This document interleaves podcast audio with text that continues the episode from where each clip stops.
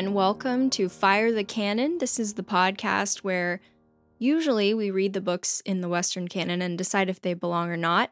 I'm always your host, Rachel, but this time we have a special episode for you. If you remember last month, we did a Mother's Day episode where the three of us, myself, the other host, Jackie, and the producer, Theo, all talked to our moms about books and various other things. If you haven't listened yet, I recommend that you go back and do so because it's a very good episode. This month, we decided to give our dads a chance to, to talk about books. So I am here with my dad, Henry. Say hi, Dad. Hello, everyone. So, Dad, this is actually our second time recording, right? Yes, because of a technical glitch. The problem is, the first time we recorded, you had a great dad joke. Do you remember what it was? No, I don't remember. Well, the first time we recorded. oh, you said, yeah, say hi, Dad, and I said hi, Dad. Yeah, and you said hi, Oh, Dad. okay. But Yeah, I do remember But I wanted the audience to give you credit for it. Oh, even cool. though you didn't, you didn't do it this time, but that's okay.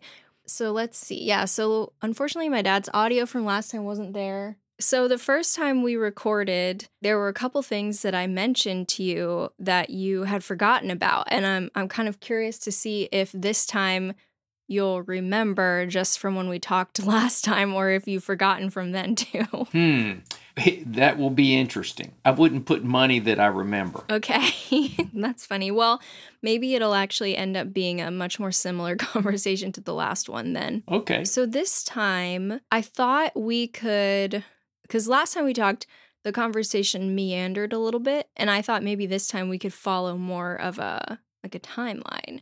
I was thinking we could talk first about in your life what were the books that you read as a little kid did your parents read to you were you mostly reading them to yourself and then also you have two younger siblings and were you reading to them because i know once i was able to read i did read to my sisters sometimes but I think we all preferred for you and mom to read to us Hmm.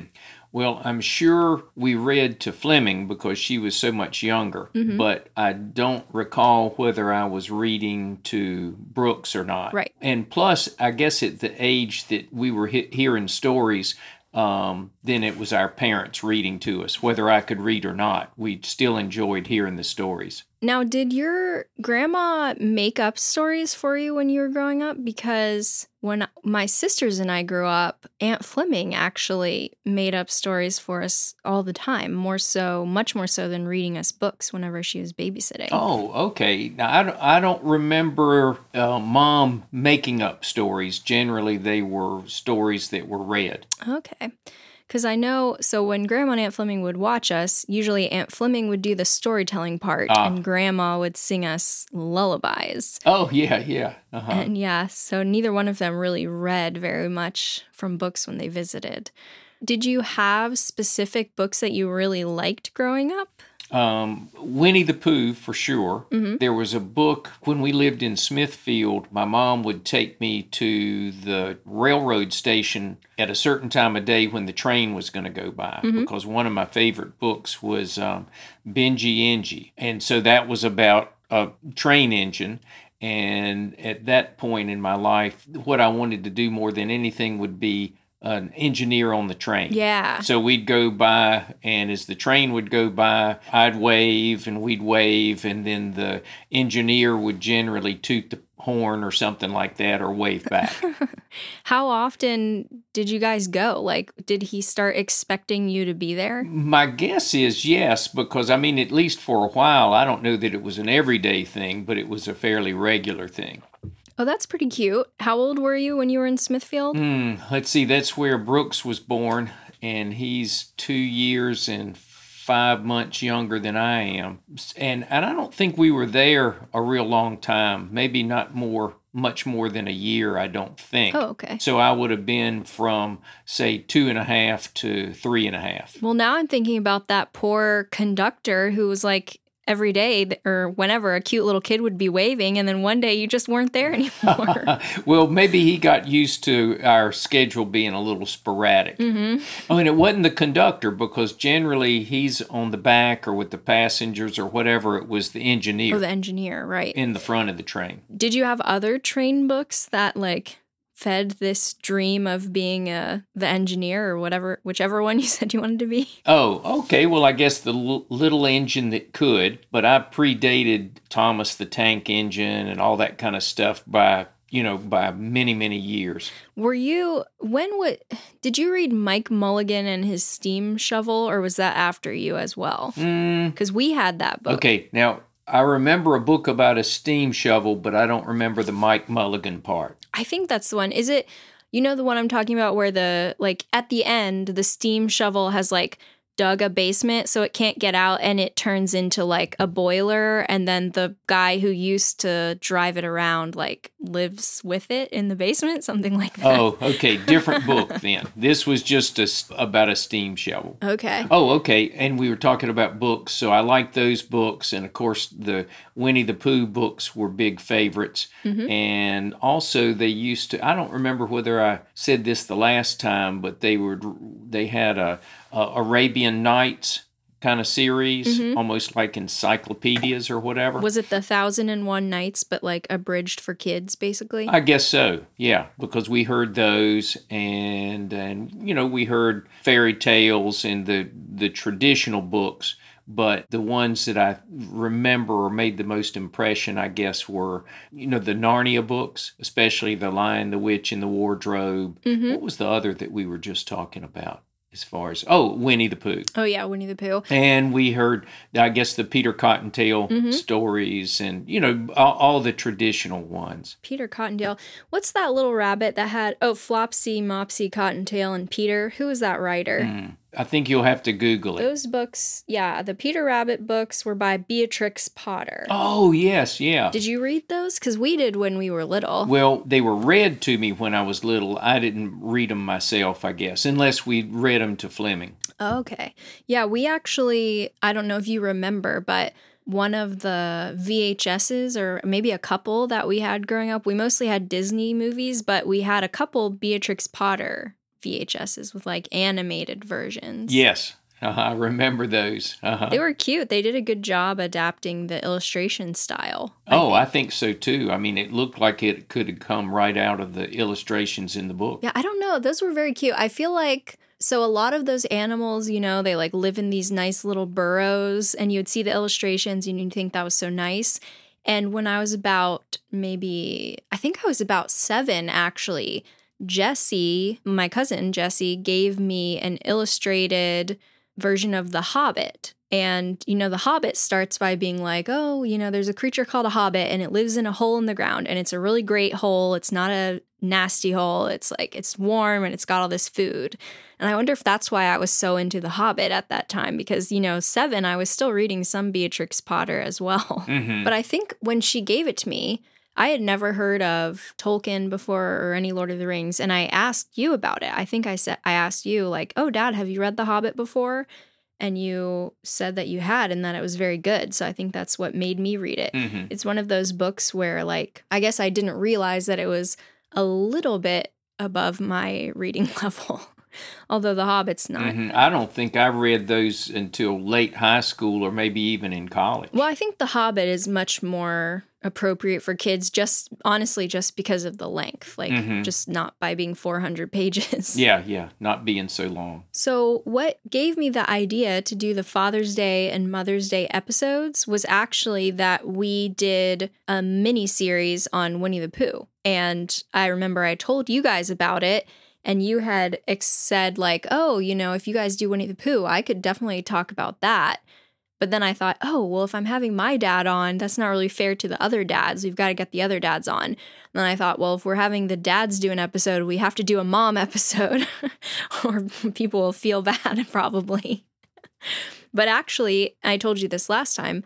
Mom is hoping that uh, the mom ap- episode outperforms the dad one. Oh, as far as listenership and popularity. Right. Uh-huh. And I told you last time that you were at a bit of a disadvantage because my mom is pretty active on Facebook in terms of having a lot of friends, and you have no Facebook account at all. Oh yeah, I don't have any social media Right. presence at, uh, at all, which I'm okay with. I kind of like that. Well, so if anyone in the audience wants to get in touch with you, they'll have to email on my podcast and I'll pass the message on. oh, oh, okay, that would be fine. Yeah, but we'll hope that mom will be willing to post about the episode on her Facebook account for you. Okay. But I, I bet she will. So when you were growing up, you lived pretty close to some of your relatives too, right? Were there any of them who like like you would visit and they had a nice collection of books or they would read to you or anything like that? I think both grandmothers still had children's books. I don't remember them reading to us a lot, Mhm. okay, but they there would have been the the option for it. And then Mima and Aunt Ava lived together and Mhm. Aunt Ava was a second grade teacher and so I'm sure she had a lot of children's books. Yeah, she must have had a, a great collection. Yeah, and we lived close enough to them. Uh, well, even your mom's mother, Mhm. they were pretty far away, as were Aunt Polly and Jane Cutler and Uncle Chuck. But we still managed to see them on a regular basis. And then Brooks and I spent take turns spending a week with um, Mammy up in Waynesboro e- each summer. My grandma's mother, not my mom's mother. Yeah, yes, your grandmother's mother, exactly. Mhm. And then I spent one summer in Fremont with Mima and Aunt Ava and took phonics. oh. They, you know, kind of like a summer school thing. Um, I don't. How old would you have been? Uh, it would have been second grade, okay. or maybe between first and second grade. And so she knew all the kids, and so she was great about hooking me up with um, other little boys to play with and all that. That's pretty cute, actually. Yeah. That would be nice if you're spending a summer with a relative. If they're a teacher for kids your age, Oh yeah. that's the way to make friends. Mhm. So, my sister Emily is a second grade teacher right now, and she knows all the kids in the area, it seems like. Absolutely. Unfortunately for her, she can't go anywhere without a little kid coming up to her and being like, oh, Miss Best. Well, when I work at Dr. Gentry's office and we have any little kids of that age in, I always ask them where they go to elementary school. And of course, if they do, I ask them if they know um, Emily Best. And, and that age group, of course, you know, they all do, even if they weren't in her class. It's funny because when you're a little kid, you know, teacher is like a celebrity to you. hmm when you see one out and about you you're so excited you're you go home you tell your parents you tell all your friends oh i saw miss best at the grocery store today you go to school and you tell everyone you tell miss best oh remember when i saw you and it's just very funny Oh, yeah. Well, at that age, I mean, they're a big part of your life for that school year. yeah i mean you spend more waking time with your teacher than your parents a lot of the times if both of your parents work Um, well, I would guess, yeah, during the school year, I guess you would. And you know, also, like a lot of the time when you're a little kid, if you're with your parents, sometimes, you know, a lot of that's taken up with like doing your homework, eating dinner, taking a bath, whatever. So you, I guess, a lot of your like fun memories are at school. Yeah, but thankfully, y'all didn't have much homework in elementary school days, and so that wasn't a real big factor, which was good. Yeah. I like just thinking back to when I was in high school, like how much schoolwork I had, it, it was absurd. Like the most difficult and busy time of my life was high school in the period where we had too many swim team members. So the like varsity swimmers, we had to do practice at like 5 a.m. Then we would go to school. Then I would have all these classes. Then I would have a club. Then I would come home and I'd have to do all my like AP homework. I don't have enough energy to do that now. That was a nightmare. Even when I've worked really long, like, you know, 12 hour days or whatever, I would rather do that than have to go back to high school. Really? Yeah. So, I mean, so the, even law school wasn't. I mean, law school, in terms of the stuff you have to learn, is more difficult, but you have more free time because the actual classes, maybe you do four hours of class a day. Uh huh. And then, you know, you can kind of structure your studying outside of that. You know, you'd have two hours of sport, maybe an hour of club. You'd have nine to three. You have to ride the bus. Like Mhm. that takes an hour. It's just so, such a long day. Yeah, total hours. Or, of course, like in Rebecca's situation, being in dental school, she pretty much has eight hours a day of classes or and or clinic. So, and I guess she's just starting in clinic now. Well, at least two days a week, she has the whole afternoon off. Oh, okay. I didn't realize that. So it's not as bad. Mhm. And then I think some of the classes they can watch the lectures, so you can sort of do that at your leisure or Okay. do it at 1.5 speed or something. hmm Do you remember if your mom and dad had like a particular book that they each liked to read to you? I know last time we talked, you said since grandma was a, like mostly a stay at home mom when you were a kid, she would have been the one who had more time. Yeah, pretty much all the time. Mm. I mean, she was um, was a welcome wagon hostess for a while, but generally she was, you know, there whenever we were there. Mm-hmm. And in Roanoke Rapids, I know I told you about this, but we would go home for lunch every day because the elementary schools didn't have um, lunch rooms, and even the high school didn't have much of one. I think we went home for lunch even in high school. That's pretty pretty good. I bet Emily would love that. Yeah, it was great. wow, that's interesting. So, how far was the walk? Do you remember? At first, we lived maybe six blocks away, and then we only lived one block away uh, from the elementary school. And then probably high school was maybe about six blocks away. So, you know, especially if you rode your bike, six blocks is not very much. So, Yeah. Huh, that's kind of interesting to think of. I can't even can't even really envision that. well, it was a small town, and there were five neighborhood elementary schools and one high school. Mm-hmm. I guess they were pretty small schools, and everybody would have lived really close by. Yeah, yeah, pretty much there were two classes for each grade in our elementary school. Wow, that's pretty cute. So we'll move on to me now, I guess. Okay. So, for anyone who hasn't listened to the Mother's Day episode, my mom said, kind of complained, I guess, that you wanted to read us all the chapter books. So, she was kind of stuck with the picture books. And that when she has grandkids, she wants to read them some of the chapter books. Oh, she wants to read the chapter books. Yeah. Uh-huh. so, um, you already mentioned that Winnie the Pooh was a big thing. hmm But okay, to in my defense, you know, see, I was working Mhm. well four days a week at least anyway, and so she had a lot more time with y'all during the day, and so as far as bedtime stories, that was something that I really liked to do. I, well, she said that in your defense as well. I don't think she was that upset about it. Mm-hmm. Oh, but good, good. Mm-hmm. She was saying, you know, she had to do the the less interesting books to an adult Mm-hmm. at least. Well, and plus, like you, like we were talking about, she had more time. You know, she was with you girls most of the time, and so so there was plenty of opportunity. That's true. So I know Winnie the Pooh. Oh, did you know what I was going to ask? When you were little, did you have a favorite Winnie the Pooh character? Um, well, I guess Pooh, and then Mhm. Piglet, and then probably Rabbit after that, and Eeyore after that. That's how I would rank them. Wow. What about Tigger? Um, he wasn't a favorite character. Oh, that's surprising. Okay. I feel like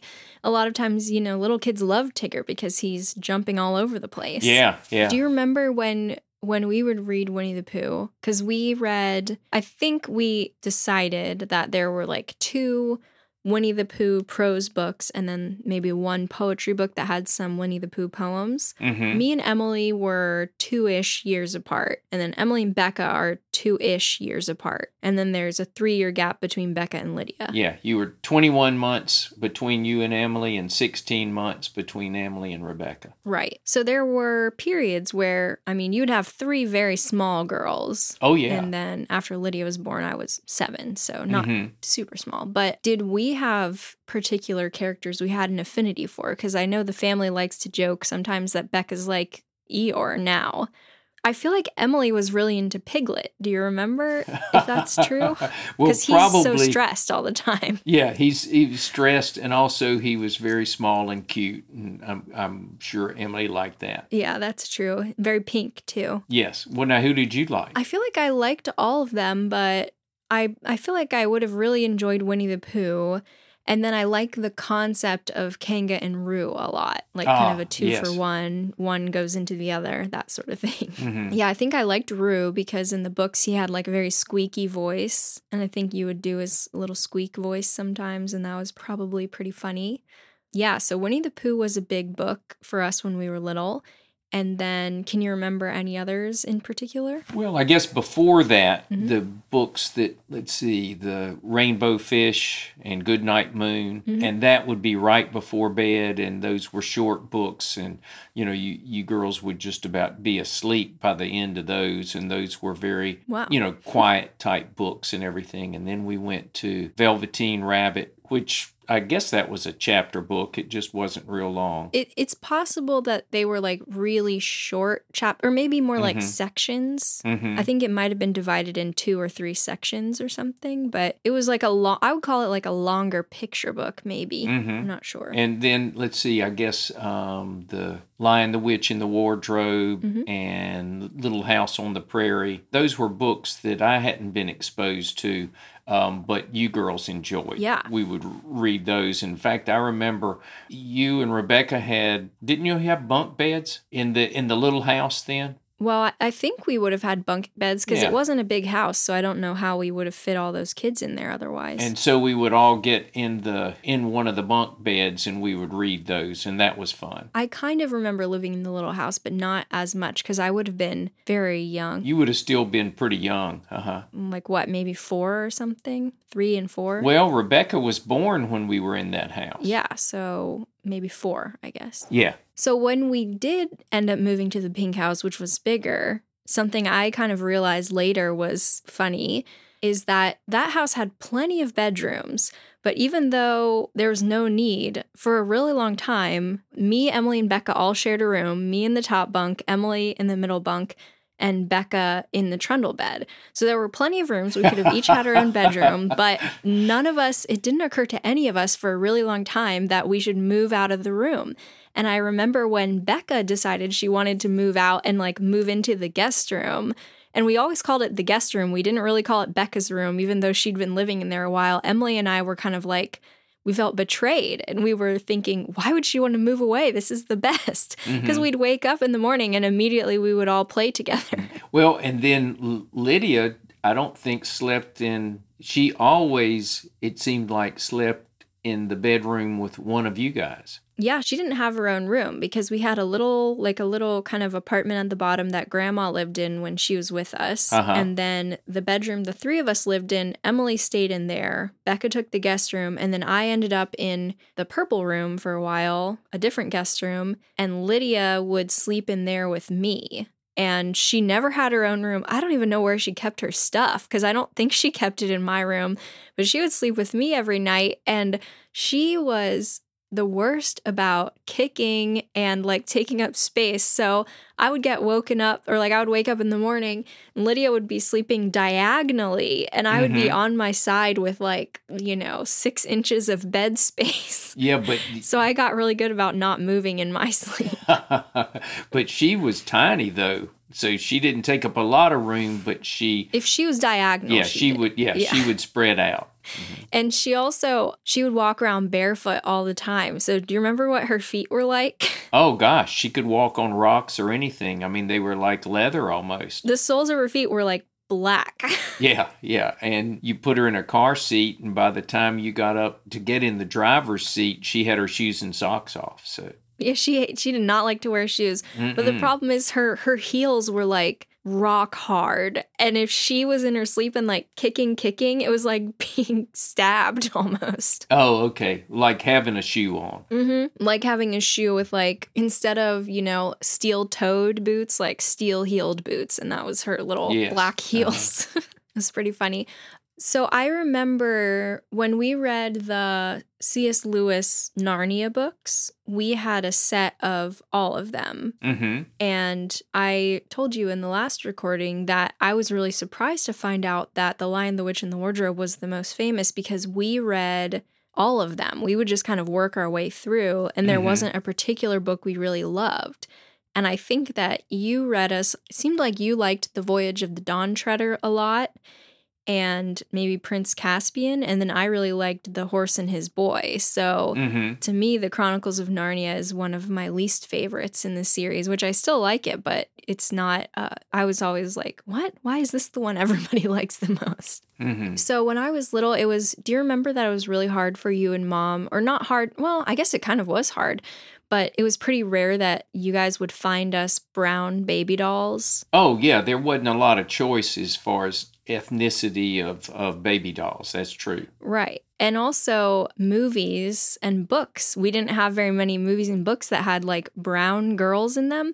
So I think the reason I liked the horse a horse and his boy so much is because one of the main characters is a brown girl from like the country near Narnia. Oh, okay. I didn't realize that. I mean that that was a, a, a favorite of yours. I think it might have been because we mm-hmm. always really liked, you know, that's why we we liked Pocahontas and Aladdin so much, and we would be those characters for Halloween. I think Emily and I were like Jasmine and Pocahontas for like you know seven years in a row or something. Oh, and Rebecca was Pocahontas for a long time too. Yeah, well, because you know, if Mom got me a Pocahontas costume. Then Emily would get to use it, and then Becca would get to use it, and it would just be passed down. Mm-hmm. when I think about it, that's I believe that could have been why I liked A Horse and His Boy so much. But also it was very exciting, like more than some of the other ones. Mm-hmm. We liked horses. Yeah, but the Lion, the Witch, and the Wardrobe was pretty. You know, there was a lot going on in that. You know, a lot of action. There was a lot going on. Mhm. But you know, Emily and I really liked horses growing up mm-hmm. because we would read Black Beauty and National Velvet and those books. We went to pony camp. So I feel like also having two talking horses would have been another bonus for us at the time. Oh, okay. Well, that's true.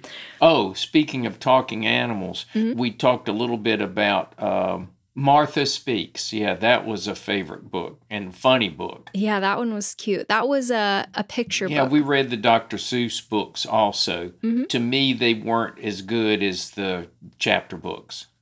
Right. I think when you would read us books, you were also like a little bit more interested in reading something that had interest for you instead of just for us. So I think maybe you nudged us a little bit more towards the other books. Oh, yeah, but don't you think they had a much better storyline? I do. Hop on Pop and, you know, that kind of thing. I don't even know what the storyline of Hop on Pop would be. like, how would you even tell that story? Uh, well, it's all about rhyming, I guess. Yeah, it is all about rhyming. But rhymes are really satisfying for little kids. So I see why they're Mhm. so popular. But yeah, I would I would easily get sick of Dr. Seuss books personally. hmm I think I, I liked him as a kid, but I think for me, because I learned how to read pretty young, I think I liked to save the Dr. Seuss books just to read for myself, because then I'd get that sense of accomplishment. And then I'd have you guys read the chapter books for us. hmm Well, then you remember the Spot books and and Carl's Christmas and Good Dog Carl. We talked about those a little bit. a lot of dog books too. And do you remember what kind of dog Carl was? He was a Rottweiler. a Rottweiler, yeah. And his books were always like the parents would leave and they would say, "Okay, Carl, watch the baby," and then Carl would always like get the baby dressed and take the baby on an adventure and then put him back to bed before his parents got there. And this was in downtown Manhattan too, which is pretty impressive. we also read you actually read us Eloise a lot, more so than mom. Oh yes, yes. When she lived in the plaza, I had forgot, and that was a book that I enjoyed when I was growing up too. Oh, that's interesting. I didn't know how old Eloise was around. But those they were funny. They are funny. Did you notice in 30 Rock there's a joke about Eloise? In one of the episodes, Yeah, in one of the episodes, Uh-huh. Jack's mom comes to visit him and she says like she's like, "I can't stay at the plaza, Jack. What if I run into Eloise? Oh. What am I supposed to do? Not tell her that I know her grandson's gay?" Which that was a pretty good joke because of Eloise. Um, yeah, she was funny. I I think I liked her chubby little belly. yeah, that was cute. The little pot belly and all her Uh-huh. little pets. She was a rascal, you know, like there are some children's books where the kids are very well behaved, but Eloise was badly, like very, Yes, very she was not behaved. one of them. That's true. So she was funny. Oh, and you also read us Madeline a lot. Oh yes, which that- Madeline was a good girl, not a bad girl. yes, she was. And who was the little boy that they talked about being the bad hat? yeah, the bad hat. What was his name? It was like uh, Pepito or something. Let me see. Yes, I think so. See, that doesn't make sense as far as a name goes. But when we went to um, New York for your 12th birthday and Emily's and Lydia's, we went to the plaza and, you know, they have that big portrait of Eloise. Yeah, I I think that's so cute. Yeah, his name's Pepito. Mm-hmm. That's funny. Yeah, we read a lot of. Did you read Madeline? Or sorry, yeah, did you read Madeline when you were little, or you found it w- with us? Mm, I don't think so. Yeah, that I discovered that with you guys. Okay. And also the Little House on the Prairie books, which you read to us. I told you last time that I think that part of the reason we liked them so much is because it was a family with it started with three daughters and I think by the end it has four daughters, Mm-hmm. which is pretty rare, which we had in our family, but I really liked the early ones when you would read them and we would be close to the ages of Laura and I think Mary maybe but I I just I think I only read the later ones a couple times because I just wasn't that interested in the later ones where Where you weren't the same age. well also when she's like falling in love and getting a job and Oh, stuff yeah, I was yeah. just like don't care about that. Uh-huh. uh-huh. But I actually, my favorite one was Little House in the Big Woods because they would do that.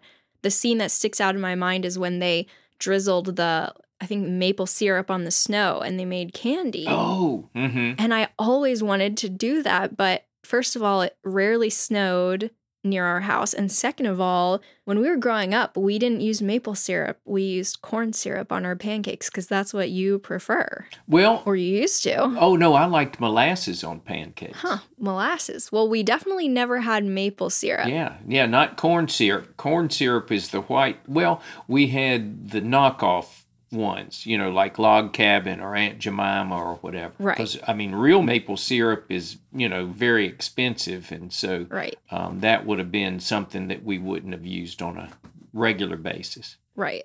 But we, I do know we did use corn syrup all the time, and that sometimes friends would spend the night and we would have pancakes, and I would be like, "Here you go. Here's your corn syrup and butter," and they would always be like, "What? Uh, Where's the maple?"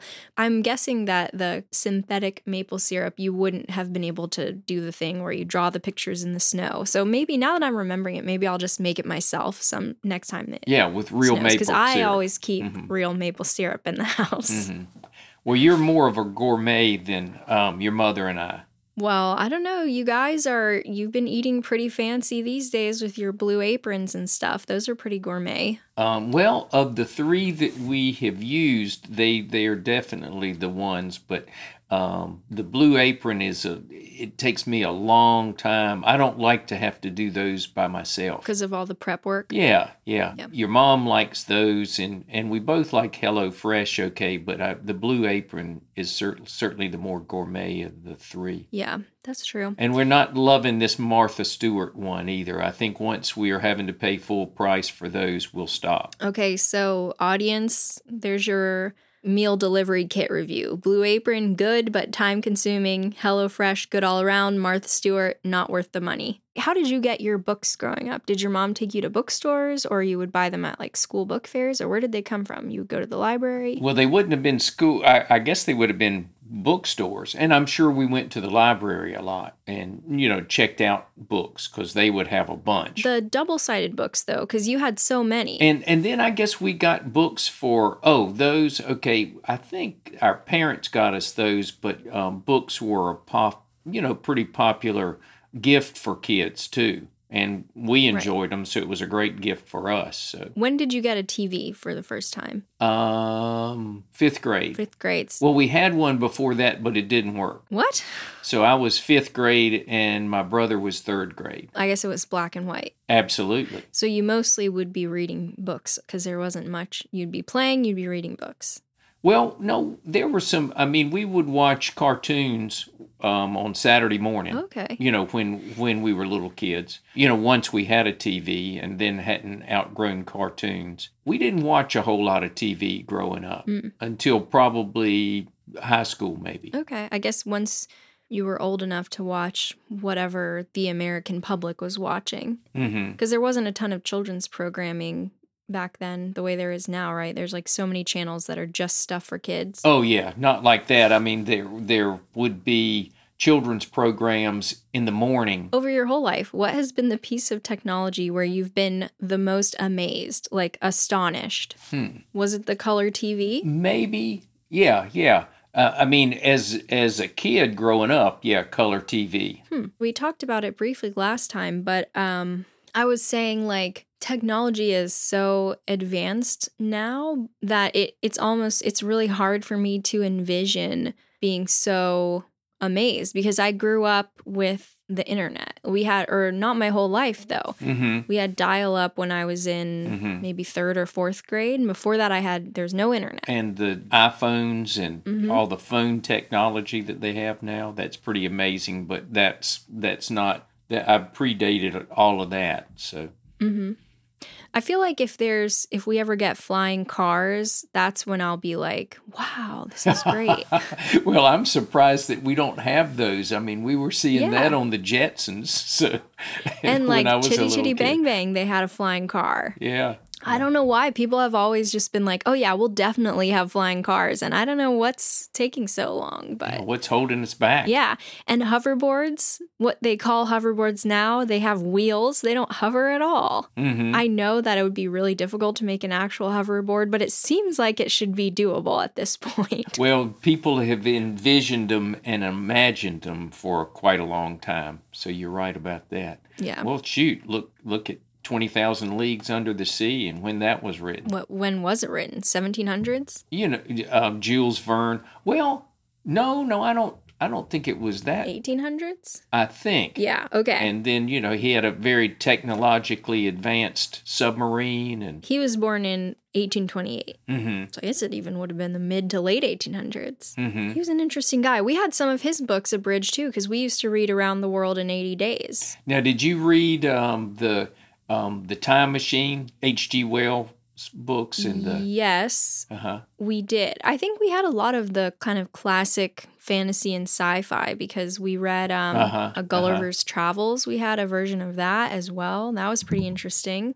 but it cut out so much. Like I think I grew up with. We had some Charles Dickens as well, but they were all abridged for kids. Mhm. And I think when I got older and I was like, oh, I remember reading that. I remember trying to read Gulliver's Travels at one point, and I'm like, wait, where? What is all this? Because Mhm. I don't think I realized that those were abridged until later on. I think we might have had some Sherlock Holmes as well. Oh yes, I'm sure we did. Yeah, I enjoyed um, Sherlock Holmes and Tarzan books a lot. You know, when I was when I was growing up. I don't think we had any of your Tarzan books because I don't remember. I don't remember reading them. Maybe they didn't make it to us. Yeah, probably not. But those were even better than Sherlock's Sherlock Holmes. We watched the movie a lot growing up. Mhm. Emily loves it still. I think all my sisters they just love that Phil Collins soundtrack. Oh, oh yeah, but that's a lot different from the books. The books were great. Yeah, I feel like it must have been different if the books were a series. I'm Mhm. I'm guessing it was more like he just had like adventures in the jungle. Mhm. Yeah, who was that? Who wrote Tarzan? Edgar Um, Rice Edgar Burroughs? Rice Burroughs, I think. You actually read a lot of sci-fi growing up. It sounds like and fantasy and that sort of thing. There was another series when I was um, early teenager that I liked called Doc Savage. Hmm. That was a series of books. I don't know if those are even still around, but they were very popular, and they were popular. I think when my dad was growing up. This is another thing we talked about last time, but I told you I wonder if now that parents have access to the internet and they're able to like Google what are the best selling children's books or like what children's books have been released recently.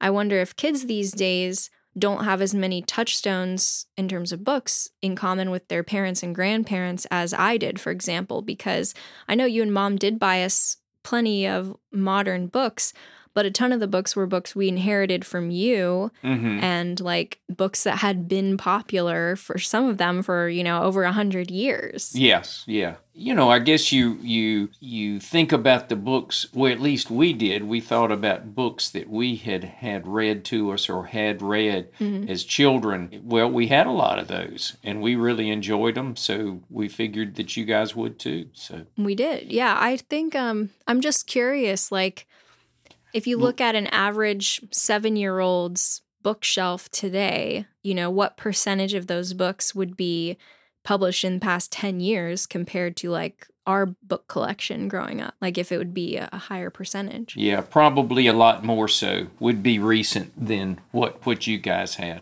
Yeah, but I think a lot of the books that you're talking about, almost every single one is still pretty popular and still in print. Well, I guess that's why they call them classics. Yeah. And so I guess you could talk about the canon of children's literature. Well, we did with Winnie the Pooh, actually. Oh no, no, but I mean the but you know as far as uh, fire the canon for children's Oh, yeah. literature, which Yeah. ones actually deserve to be in that? Let's see. Is there anything else? Okay. So here were the two things that we talked about that you were surprised by last time.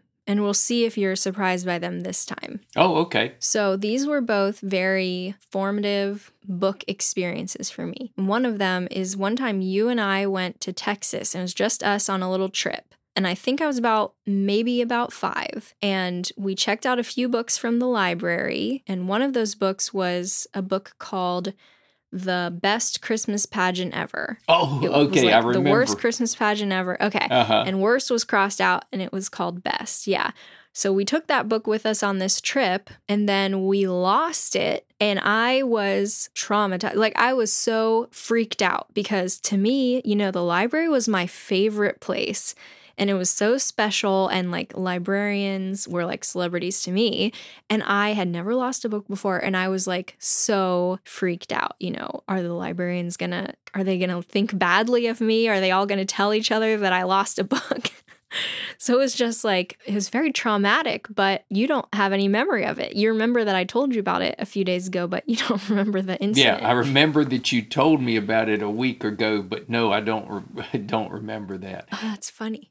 The the first time that you ever grounded one of your kids was me because when I was in about maybe fourth grade, third or fourth grade, I checked out The Princess and the Goblin from my school library. And we were going on a road trip, like on a weekend day. So it was probably like a two hour car ride.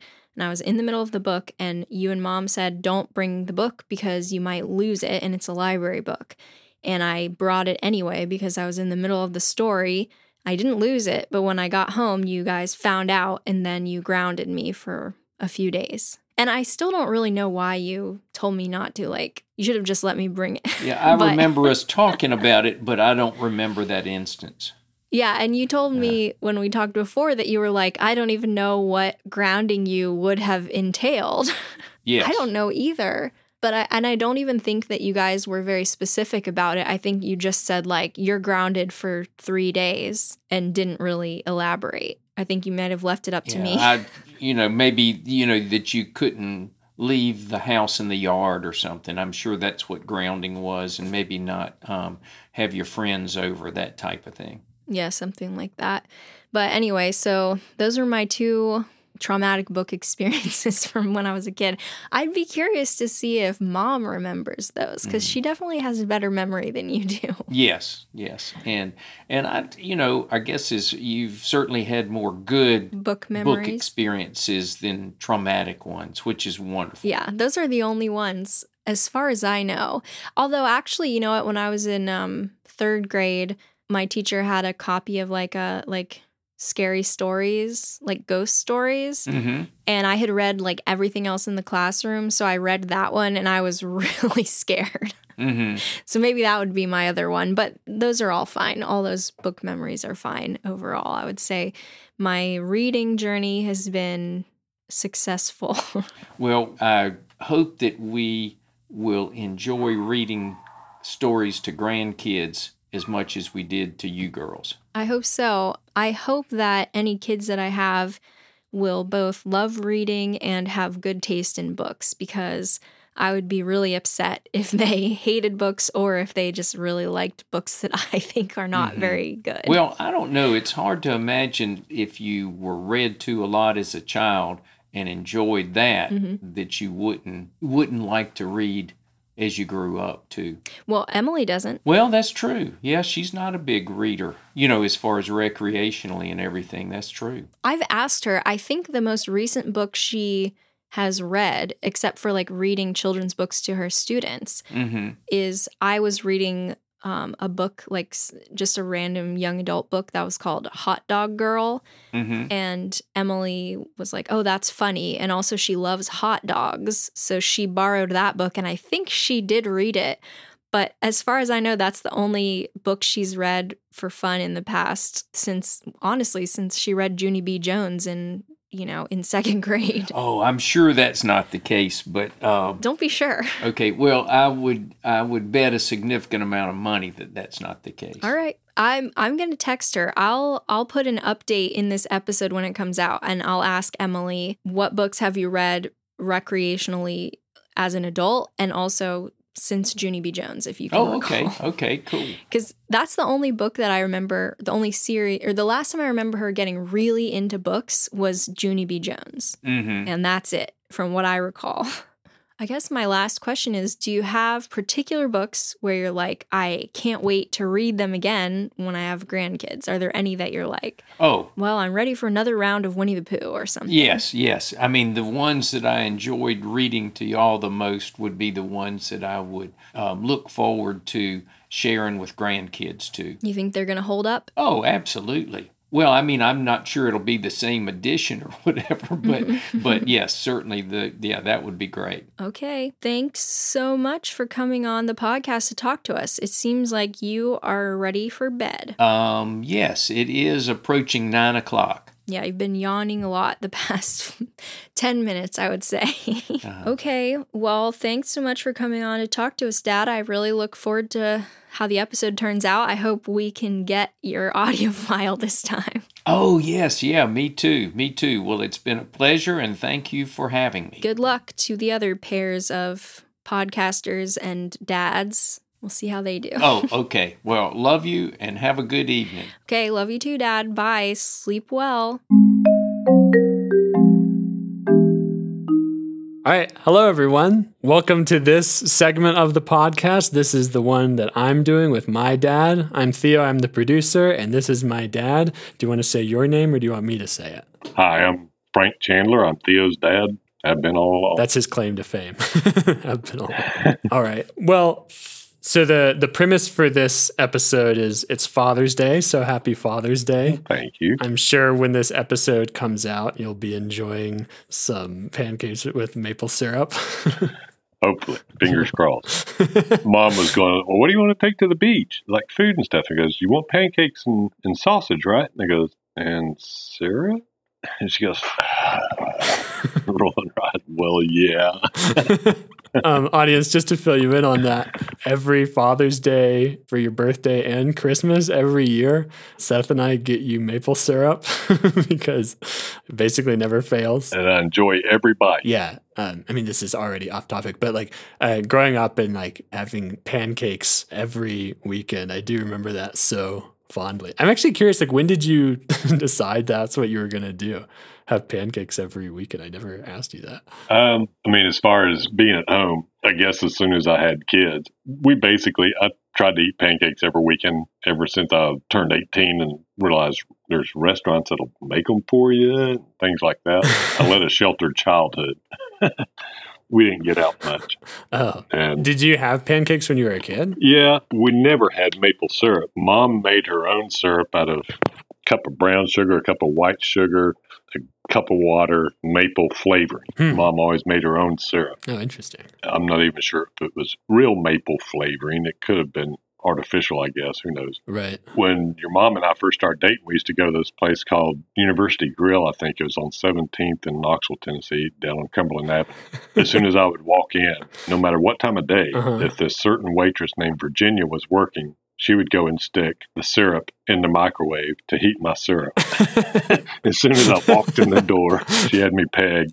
Yeah, that'd be like, I mean, but also so with something other than syrup, I imagine like a movie about like a, a mafia boss. They walk in and the people know, like, oh gosh, we got to prepare their favorite meal now or something Right. like that. Yeah. They immediately do. I tipped her well, and she appreciated it. So it came back to me all the time every time I walked in there. Were you going there like every week or something? Uh, you know, we'd go out partying on Friday night and get up and go eat. Usually either there or the Southern Grill, which is also in Knoxville. It's out in North Knoxville, but they also had good pancakes. And Mhm. Mom would always usually go for the country ham or something, grits and stuff like that. Got to have my pancakes.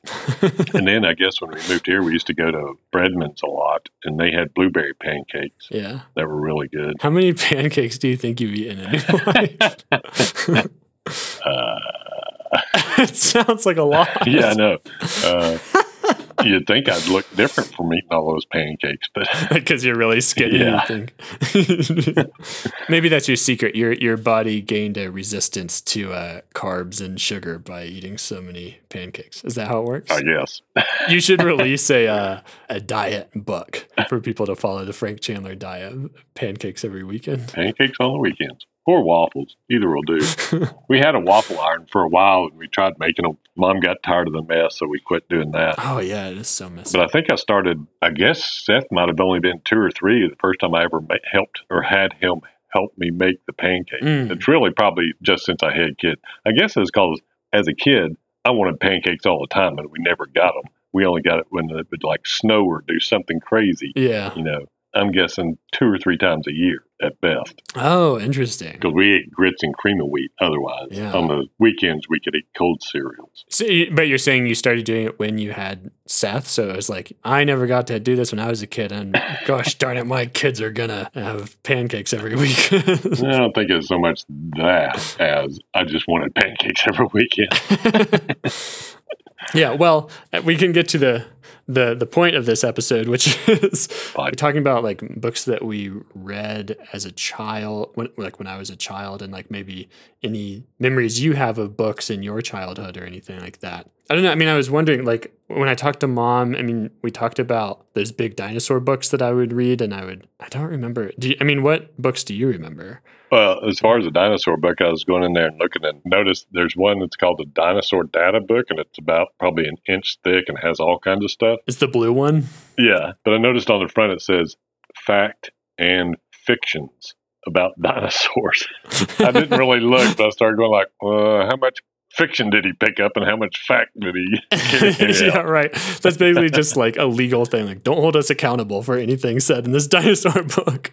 They don't distinguish which are the facts and which are the fictions, so that they can just say whatever. And right. It had all kinds of dinosaurs in there. It had like a descriptions and all this kind of stuff. I didn't really look in there to find if they had a category of these are the facts about them and this is the fiction about them kind of thing. yeah, I don't remember that either. I remember that book basically being like it would tell you a dinosaur and then it would give you its stats. Like it would say like this is how long it was, this is how much it probably weighed, this is when it lived. Right. I mean, I remember it being actually kind of a dry book, but I remember just like going through page after page, being like, "There's got to be a cool dinosaur in here that I've never heard of." Just like, I think that was probably the one with the most dinosaurs in it. yeah, We had posters all over your walls too with dinosaurs on them too. the orange one with the two Tyrannosaurus on the front.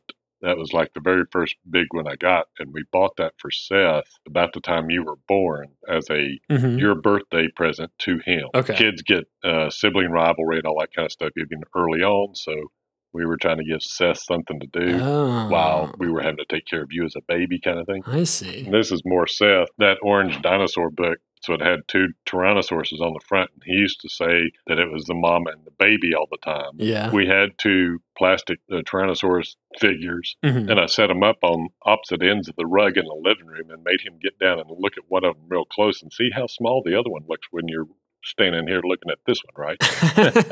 So, eh, so he was not realizing there was perspective on the cover of that, but Yeah, you know, he didn't realize it was off in the distance. He was just thinking it was a baby. So that was his first lessons in perspective as well.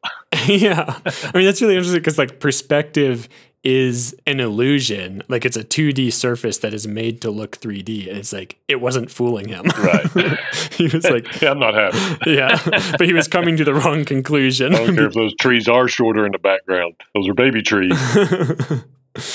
Wait, this is Seth again, but wasn't he? He was the one who was like reading a dinosaur book, and he read "Tree Tegosaurus tending to the ton" or something. Like that, That was you. that was me. Yeah, that was you. We had left you with Kathy McKinnon, I guess you and Seth, because we'd gone out on a date or something. Uh huh.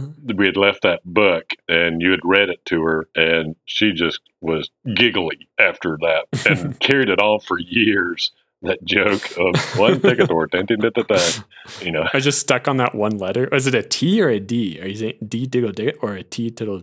You weren't quite getting your STs, I guess. I thought it was you. Maybe it was that. Three little One ticket or ten, ten, ten, ten, ten. T tittle ticket stories. I think you were only like about two or three when you did it too. I guess you had heard me read it enough to Seth that you could read the book, kind of thing. That was the thing too. Is yeah. as far as reading goes, I remember I think it was in kindergarten. Your mom and I went to like our first teachers meeting, and we're going like, "Well, well, how's this reading?" And they're going like, "He reads fine," and we're going like, "Well, Yeah. you know, he doesn't do much here." You know, trying to encourage him. Blah, blah, blah. And they go, "No, he he reads great." I think the trick was though, whenever you ran into a word, we couldn't just tell it to you. We had to whisper it in your ear. yeah. I'm just wondering from your perspective, like, what could you do if I was, it would have been like helping me read and just hoping we didn't get to a word where I couldn't figure it out. Inevitably, that would have to happen, right? And then I would just run away. Well, you'd, you'd get all verklempt and everything. And, you know, it'd take you a little while to get you through all that to get back to reading again. I mean, as far as the books, I remember the Carl the dog books. no, Carl the dog? Yeah, they were picture books, and Carl was the babysitter. And he and the baby would go off and get into trouble. Like they'd go to the department store, and the mom would be doing something, and Carl would steal the baby off, and they'd go bounce on the beds and do stuff like that, you know. And magically, the baby and Carl would show right back up where they were supposed to be, and no one was the wiser, kind of thing. Oh, so they they never got in trouble. No, Hmm. Carl was always a good babysitter and always kept the baby safe. I wonder if that's why I was taught that I could always do anything I wanted as long as no one found out. Could be. Just We had a whole bunch of golden books, you know, Pokey Little Puppy, and yeah. listen to the podcast. You all were, I think, I remember you all talking about whether it was like a big, thick cardboard pages or whether it was paper pages. Mm. Your all's was a regular bound book with paper pages. It wasn't like the two year old version, which is, you know, thick cardboard book, Oh. you know, where they, Wait, who was saying it was card? Was that Jackie who was saying it was cardboard? I think that was Jackie. Yeah, she's yeah, she's like at a two year old reading level. Yeah. Yeah, and until 2000, I always had like a regular, kind of pretty much nine to five job. Mhm. Most of the time, mom was standing at the door with the babies in her arms. He's yours now, kind of stuff. So as soon as I got home at five, you guys were mine in the evenings. It would usually involve bottles in bed and reading books and stuff like that. Um, Hmm. I guess I got the bunk beds were the first. Like we had a regular bed and a baby bed in there. I guess until Mm. we got the bunk beds Mhm. when you were too big for the baby bed anymore. So I guess you're about what twelve? No, I'm just kidding. yeah, I come home from college. Where's my baby bed? On the other hand, both of you fell out of the top bunk within 24 hours of us having that bed, those bunk beds. we both felt, but wasn't Seth the top bunk, or did I? yeah, Seth was on the top bunk. He was sleeping, but when he fell out, he said, "Well, I grabbed the pillow." And I goes, "You weigh more than the pillow. It's not. It's not a good anchor." but how did I fall out? Oh, I don't. He fell out like the first day, and you fell. I guess you all were both climbing up there the second day, and one of you and you fell out. So I think that's when we. I think we had one of those things you stick underneath a mattress to keep the kids from rolling out of bed. Mm. For Seth, when he was in the twin bed, when we got the bunk beds, we put that up on the top bunk to try and keep him in after both of you fell out. Yeah. After I had also fallen out, like, were you thinking "Hmm, maybe the bunk bed isn't a good idea, or was it? Maybe we need to put the mattress on the floor. I don't know how you fell out. I think Seth was trying to go to sleep when he fell out. You just couldn't be one up, so you decided to do it too. Uh, but by the time you were reading chapter books, I, I don't think I did much reading to y'all after that. yeah. Mom did with the Harry Potter stuff. When y'all did moms, that made me think of the few times my mom read to us when we were kids. Yeah. I'm the 10th out of 13 kids for your listeners. I remember her reading Harry, uh, Mary Poppins. My dad used to go and fix vending machines as a spare job. Uh-huh. And one of the places was way out up in the Tennessee Valley, north of Knoxville. I remember sitting in the parking lot, her with all the kids in the car. Well, not all of them. I guess at that point there was maybe six or seven of us living at home. We were all in the car. Mom was reading. Dad was inside fixing the machines. hmm It's just one of those little weird memories from my childhood. So wait, so you all had to go with him while he was fixing the video? For some reason, Yeah. I guess they decided it'd be a nice Sunday drive to go ride around. You know, Mm. people used to do that back in the day. Go for a Sunday drive, kind of thing. You just drive somewhere? Yeah. Hmm. My dad had a bit of wanderlust, admittedly. He took us to California. We had a school bus that we converted into a camper when I was in the second grade. Yeah. We went to California in that. We went to Canada in it a couple of times. Uh, had a brother that lived up there for a while, all over East Tennessee and around in that area. You went up to Boston too, right? Yeah, that was one of our trips from Canada. We went up. Dad was trying to he was trying to pick up as many states for the bus. At one point, that bus had all the states written on the side, and we had them all checked off, all the ones that. And I think that bus managed to make it into about thirty of the states Oh, that's cool. in three or four provinces of Canada, or two provinces of Canada. I remember you telling me some story about him like trying to drive up some Boston street that was like too narrow and he couldn't make a turn, so then he had to back down a hill in the bus. Yeah, we went to see the Old North Church. Uh huh. To get there, you had to go up and over a hill, and it came down into a T intersection. Mhm. But the T intersection was too small for him to be able to turn the bus, so he had to back back up over the hill and back down to you know from where we started. Yeah. In the process, he clipped some guy's mirror, Yeah. had words with that guy, and gave him his number, I guess, and stuff to fix it or whatever. But Gosh. I mean, was there like a lot of traffic? Like, was he no, it was like about three or four in the afternoon or something like that. It's a, a residential neighborhood Okay. with really small streets, so there's not a lot of traffic. Kind of. Okay, when you told me that story before, I was picturing like there are tons of people behind you, like getting angry and everything. I was like, what do you even do Yeah, in that situation? But that okay, that makes more sense. right.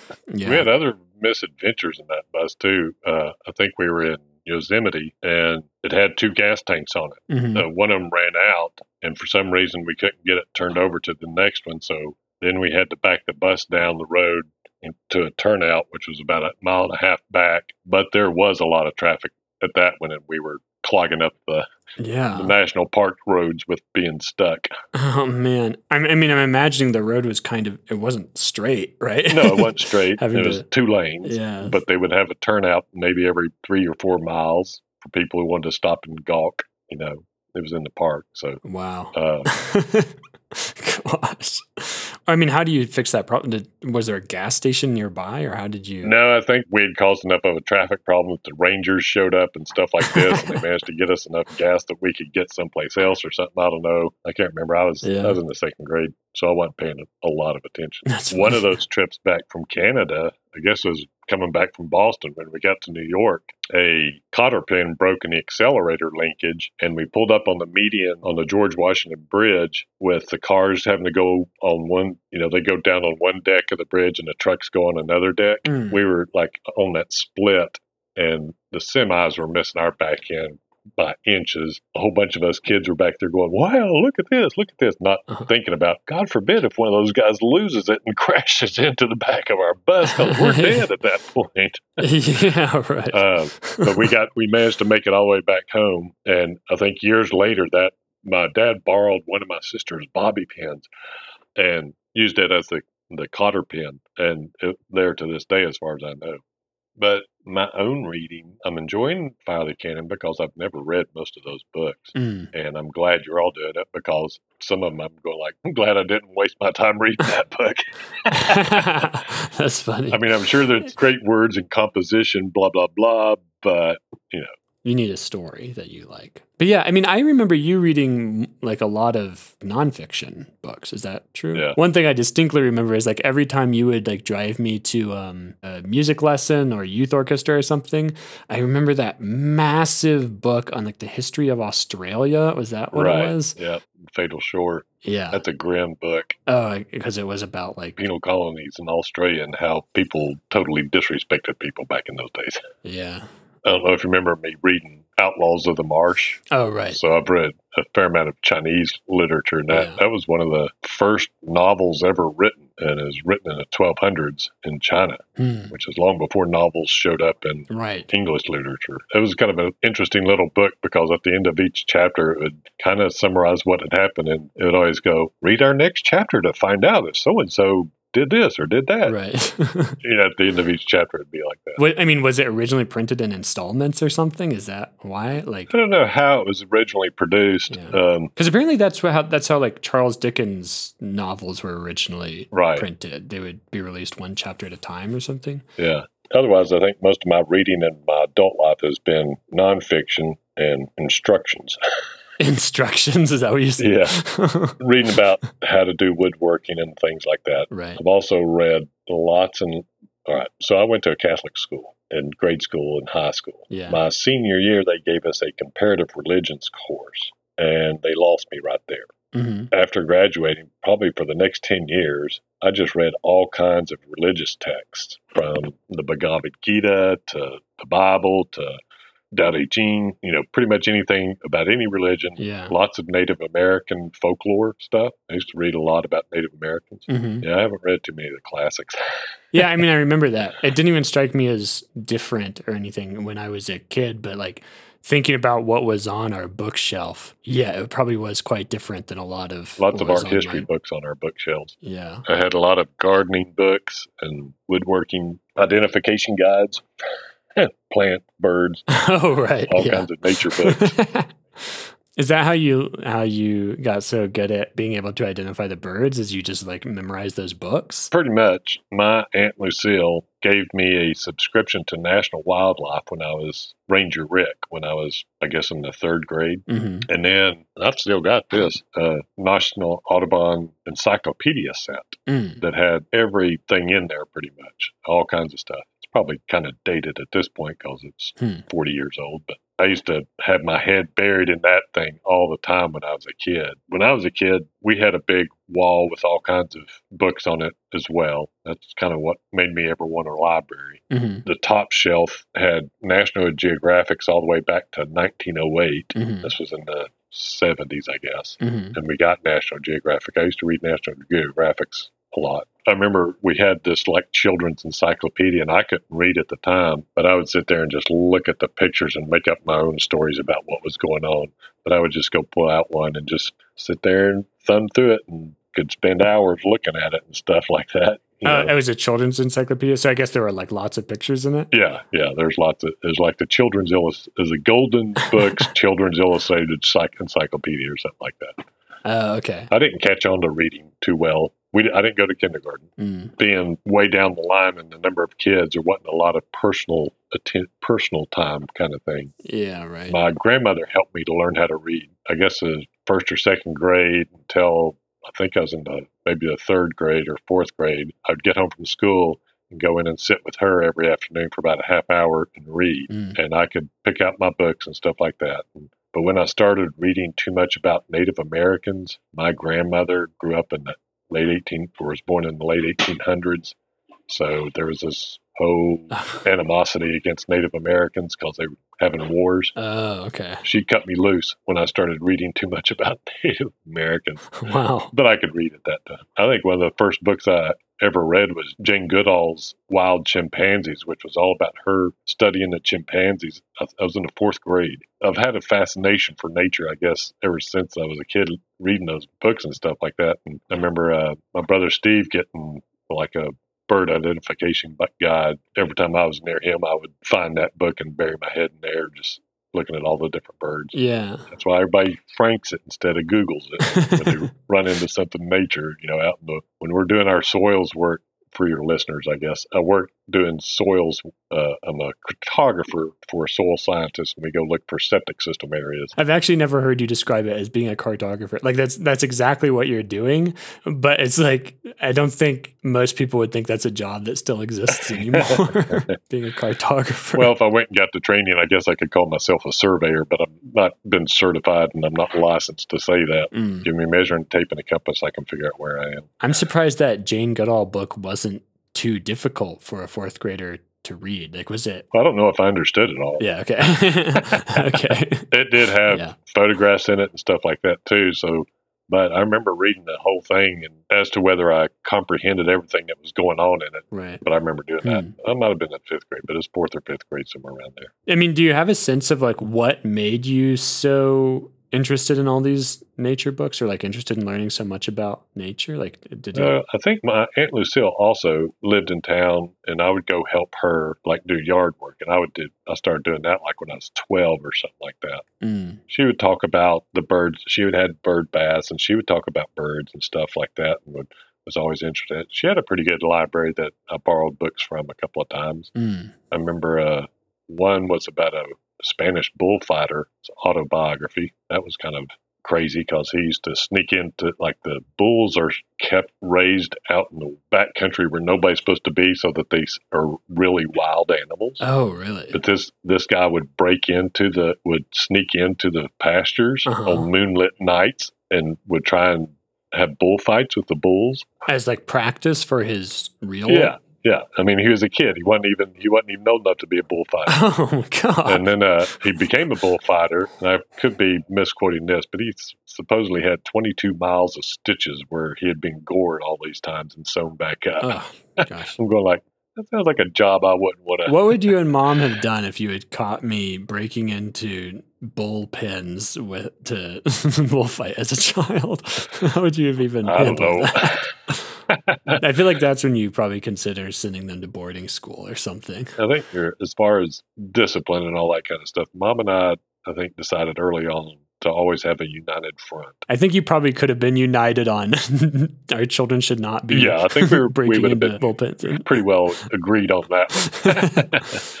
but you were usually the one keeping us out of trouble. I remember going for a walk in a snowstorm, and you didn't want to cross a piece of property because they had a do not or no trespassing sign. yeah. But the road we were wanting to get to was like 200 feet up that road, as opposed to walking like half a mile back the other way. I liked rules, you know? Yeah, or like the time we went to uh, Spoleto Festival in Charleston, we were trying to find dinner after the show had been over, and there was a bar that had a couple hmm with two children sitting there, one in a baby thing, eating dinner in the bar, but you wouldn't go into the bar because it was a bar and you weren't supposed to be in a bar. we bought our dinner there, but then went and ate it someplace else because you couldn't go inside. I think it turned out better because didn't we eat it like at the beach or something? I remember, or like Uh, that time we ate at a park in downtown Charleston. okay. But the night before, we'd gone to the beach. I'm still uncomfortable going into bars. Yeah, that can depend on the bar. yeah, right. When we first moved to Hillsboro, Nash Street has all these nice little shops down there now. Uh huh. But all it had when I was when we first moved here was this really dive bar, kind of a rough bar. And a friend of mine hmm had moved here, and he goes, "Well, let's meet down there." And we went down there and had a beer, but caught up on stuff. But it was kind of like you walked in there, kind of going like, "This is pretty seedy. I don't know if I want to be here too long." Yeah. I'm not even sure if I've been to a bar like that. All the bars I've been to, I just feel like it's too loud for anyone to hear my voice. And so I'm just like, what is the point Right. of this? Yeah. I can't actually have a conversation with someone. I've got a song for that. Hmm? I have a song for that. Do you want to sing it? Uh, do you remember the? I think it's the "The Water Is Wide" is the song. The water is wide, I can't cross. Water is over," wide. Something like this. But anyhow, I've changed it all to the music is loud, I can't talk over, nor can I hear what you just said. It can go on from there. Yeah, one time I was at this party and I saw across the room there was this like other guy who was like kind of dorky and I was like, ah, fellow dork, this will be great. I'll talk to this guy. I think I talked to him for a good 45 minutes and I don't think either of us really could hear what the other person was saying for a good portion of that. And we were just like sort of I, like I remember seeing in his face like little moments of panic where he was like, "Oh no, I have to respond now, and I have no idea what Theo said," and we were just like making stuff up the whole time. Yeah. Oh man, I think we got enough stuff here. Okay. Yeah, I think we talked about books for 10% of the time. I think that's Yeah. not bad. Happy Father's Day, of course. Oh, thank you. Thanks for coming on the podcast. This was fun. It was my pleasure. Enjoy. I it. think it'll edit out real nice. Yeah. Okay. okay. Whatever you need. All right. I guess we're going to move on to the next uh, Segment. dad. Next bad. okay. So I guess we're going to move on to the next dad now. Say goodbye to Frank, everyone. Bye bye. Bye, Frank. okay. All right. Well, I am talking to my dad, Dan. Hi, Dan. Hi, Jacqueline. Hi, everybody. Like father, like daughter, he's got a cat on him. Ah, I didn't didn't even notice. You didn't even notice. That's a big cat. Yeah, they clamor around me all the time. I'm too focused on my uh, recording thing now. Okay. Well, what we're going to do is basically just have a little chat about childhood memories, funny stories, books, anything you remember. I remember some stuff that you used to read to us. I don't know if you remember it, but we'll have a little chat. And then I did tell my dad, um, I spent some time with our family, which he was not present for, and I got told some stories about him that were pretty funny. Great. I can't wait. My dad's already on his second cigarette of this recording, and we just started. I did not. Hey, Theo, you're going to have to do a lot of editing here, especially with these stories, I'm sure. So, no, he they're gonna be perfect just the way they are. Should I tell you yours first, or what? Uh, what have you been doing today? uh, today, um, actually just been getting ready to hit the road. Yeah. Going out of town again for for work. Yeah. So it's always a busy day. My head's a little spinning around, getting ready for the getting the house ready, getting myself ready, the cat's ready, and Yeah. all that good stuff. It was funny because I was uh with my dad's side of the family, and I didn't like know a lot of them, but we all are just like such strange little weird people. Like we're all kind of the same, even though we don't really spend a lot of time together. Yeah, I I, I get the same feeling. like how? Uh, like you know, we are we are just very very similar. We have it, the same voices and mannerisms. Like I hear Charlie and Tom and Yeah. like all my three brothers. They all sound the same. I never know who's who. Yeah. You remind me of Sue so much. I mean, I see my sister. Everybody kept telling me that. Yeah, I see it in your face and just the way you act and. Well, that's a compliment. Even in Chris, you know, I don't even know his father. His father. I mean, he's like sounds like one of us. Sounds like my dad. I mean, Yeah, I was telling Chris. So Chris is my cousin, my dad's nephew, and but they grew up like really similar because they're like pretty close in age. Like my, I guess Chris is like maybe eight years younger than you or something.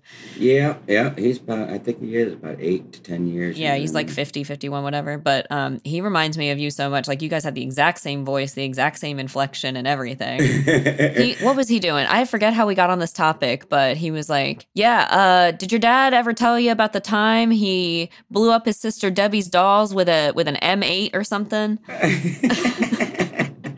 An M8 sounds like a like a like a machine gun. Like a rocket, I know. It was an M80. M80, sorry. Yeah, that was big back in the day. They don't make them anymore. They were fun. What what were they? Uh, they were like quarter stick of dynamite. Uh huh. Yeah, you blow you could blow shit up. Mailboxes. people, you know, that's the things people used to flush down the toilets because you could throw them in water What? and they would blow up. Yeah. But why would you want to blow up a Shoot shit toilet? up. I don't know. And why did you have access to one? I did not blow up any toilets. I just thought you might have heard some stories. Of, you know, it's Animal House. You know, summer, blah blah blah blah. You know, this happens, that happens. The toilets blow up. You know, that was one of the things that well, I'm glad I don't live in that world. I guess. He rattled off in Animal House. You know, that goes awry, goes crazy. Yeah. Well, you blew up your sister's doll, Well, I'm sorry, Debbie. I really don't remember blowing up a doll. and uh, Chris said these. So they were these little like soft kind of fleshy dolls, and he said you called them heiny people. oh yeah, I think they might have been like Cabbage Patch Kids or something. yeah. But he told me you blew up a heiny person with a M80. his uh you know memories are a little fuzzy yeah, you think this is his fault? yeah no i do remember that i think we used to call the cabbage patch kids that because they kind of look like you know ass faces i don't know if you remember cabbage patch kids and they were just like you know really plush squishy dolls it looked like they were like Mhm. a stocking stuffed with stuffing you know and then they would pinch the face to make it you know eyes and nose and everything you know yeah, they were a little grotesque. I had one. yeah they were a little creepy I remember I had one that um it was like the kind I don't know what it was called, but it was later recalled because I think it injured some people pretty badly. But it had like a backpack and uh you would feed little sticks of vegetables and stuff into the mouth. Like you would feed it little things and then they would come out in the backpack. and apparently it would like get little girls' hair stuck in the mouth and like chew on their fingers and like all kinds of horrifying stuff. that's funny did you have one? I had one, yeah. oh yeah okay Yeah, it was this little mechanical mouth and it would just Oh yeah, that thing was scary. It would bite you too. It had a little bit of force. Yeah, that was a creepy thing. I remember you kids were never into like anything that was like big, fad thing you had to have. you know, the, Except for Barbies, we had a million billion Barbies. Oh yeah, yeah. I'd- I'd say Barbie's the dollhouse stuff you went, went a little overboard on. Had so much stuff for the dollhouse. I still have it. I know that dollhouse is still up there. Yeah, Christmas decorations for the tree. You know, just such tiny little, you know, minuscule things. Yeah. We would make little Halloween decorations too. We made them out of Sculpey, and you would bake them in the oven. Oh really? This is so funny because I feel like when I interviewed my mom too, both of them are just like, "Oh, yeah, I did that." I'm like, "Yeah, you guys were great parents," and they're like, "Oh, yeah, I don't remember any of that." Your mom was re- was really great. I remember I, I liked every episode. I listened to every episode of uh, this podcast. uh huh. But uh, yeah, your mother was uh, funny when she, when she was talking about um, oh with the flashcards and and stuff like that. Oh yeah, yeah, yeah. Yeah, and that's the thing she forgot. Yeah. that's right. It's the flashcards. Like she said, "Oh, you had like this little speak and spell." You're like, "Oh, you learned how to read." So we're like, how did you, you know, how did I do that?" Well, I taught you. She says, You Yeah, know? yeah. Like, what do you think? you And then I was just, like, "But where's the reading part come in?" Got to mention, I remember the flashcards. She would have all these little flashcards just shown to you when you were a baby. I mean, like Oh. almost like I- right out of the room, like the womb. You know, here's right out of the room. yeah, it'd be like start off with like ball, yeah. you know, a tree, you know, not even words, just little pictures. Oh, just then- pictures. Wow. Yeah, and then maybe like red ball, you know, it would it would really progress, you know, up to letters and then words. And, Yeah. Oh yeah, you love that stuff. Do you have anything to say to defend yourself about the whole lawn mowing incident? Uh, the lawn mowing incident. Yes, I made your mother uh, mow the lawn when she was eight and a half months pregnant. Get out there, you know, earn your keep, mow, mow some grass or something. no, I felt so bad. Uh, to this day, I remember I came home and I just was like, "Oh my God!" She, you know, because I hadn't Mhm. didn't get to it, didn't get to it. You know, we were, of course, you know, we have like over an acre. Yeah. You know, it's two point six acres, but you know, it's Hmm. more than an acre of just grass. yeah, so we're the only, you know, we move out here, you know, from Long Island, a little quarter acre lots, you know, do, do, do, do, do, you know, you knock out your little lawnmower thing. So, you know, I'm the only idiot with a push mower. Everybody else has got a lawn tractor. I'm like, Yeah, you're just like, this will be fine. yeah, I didn't know.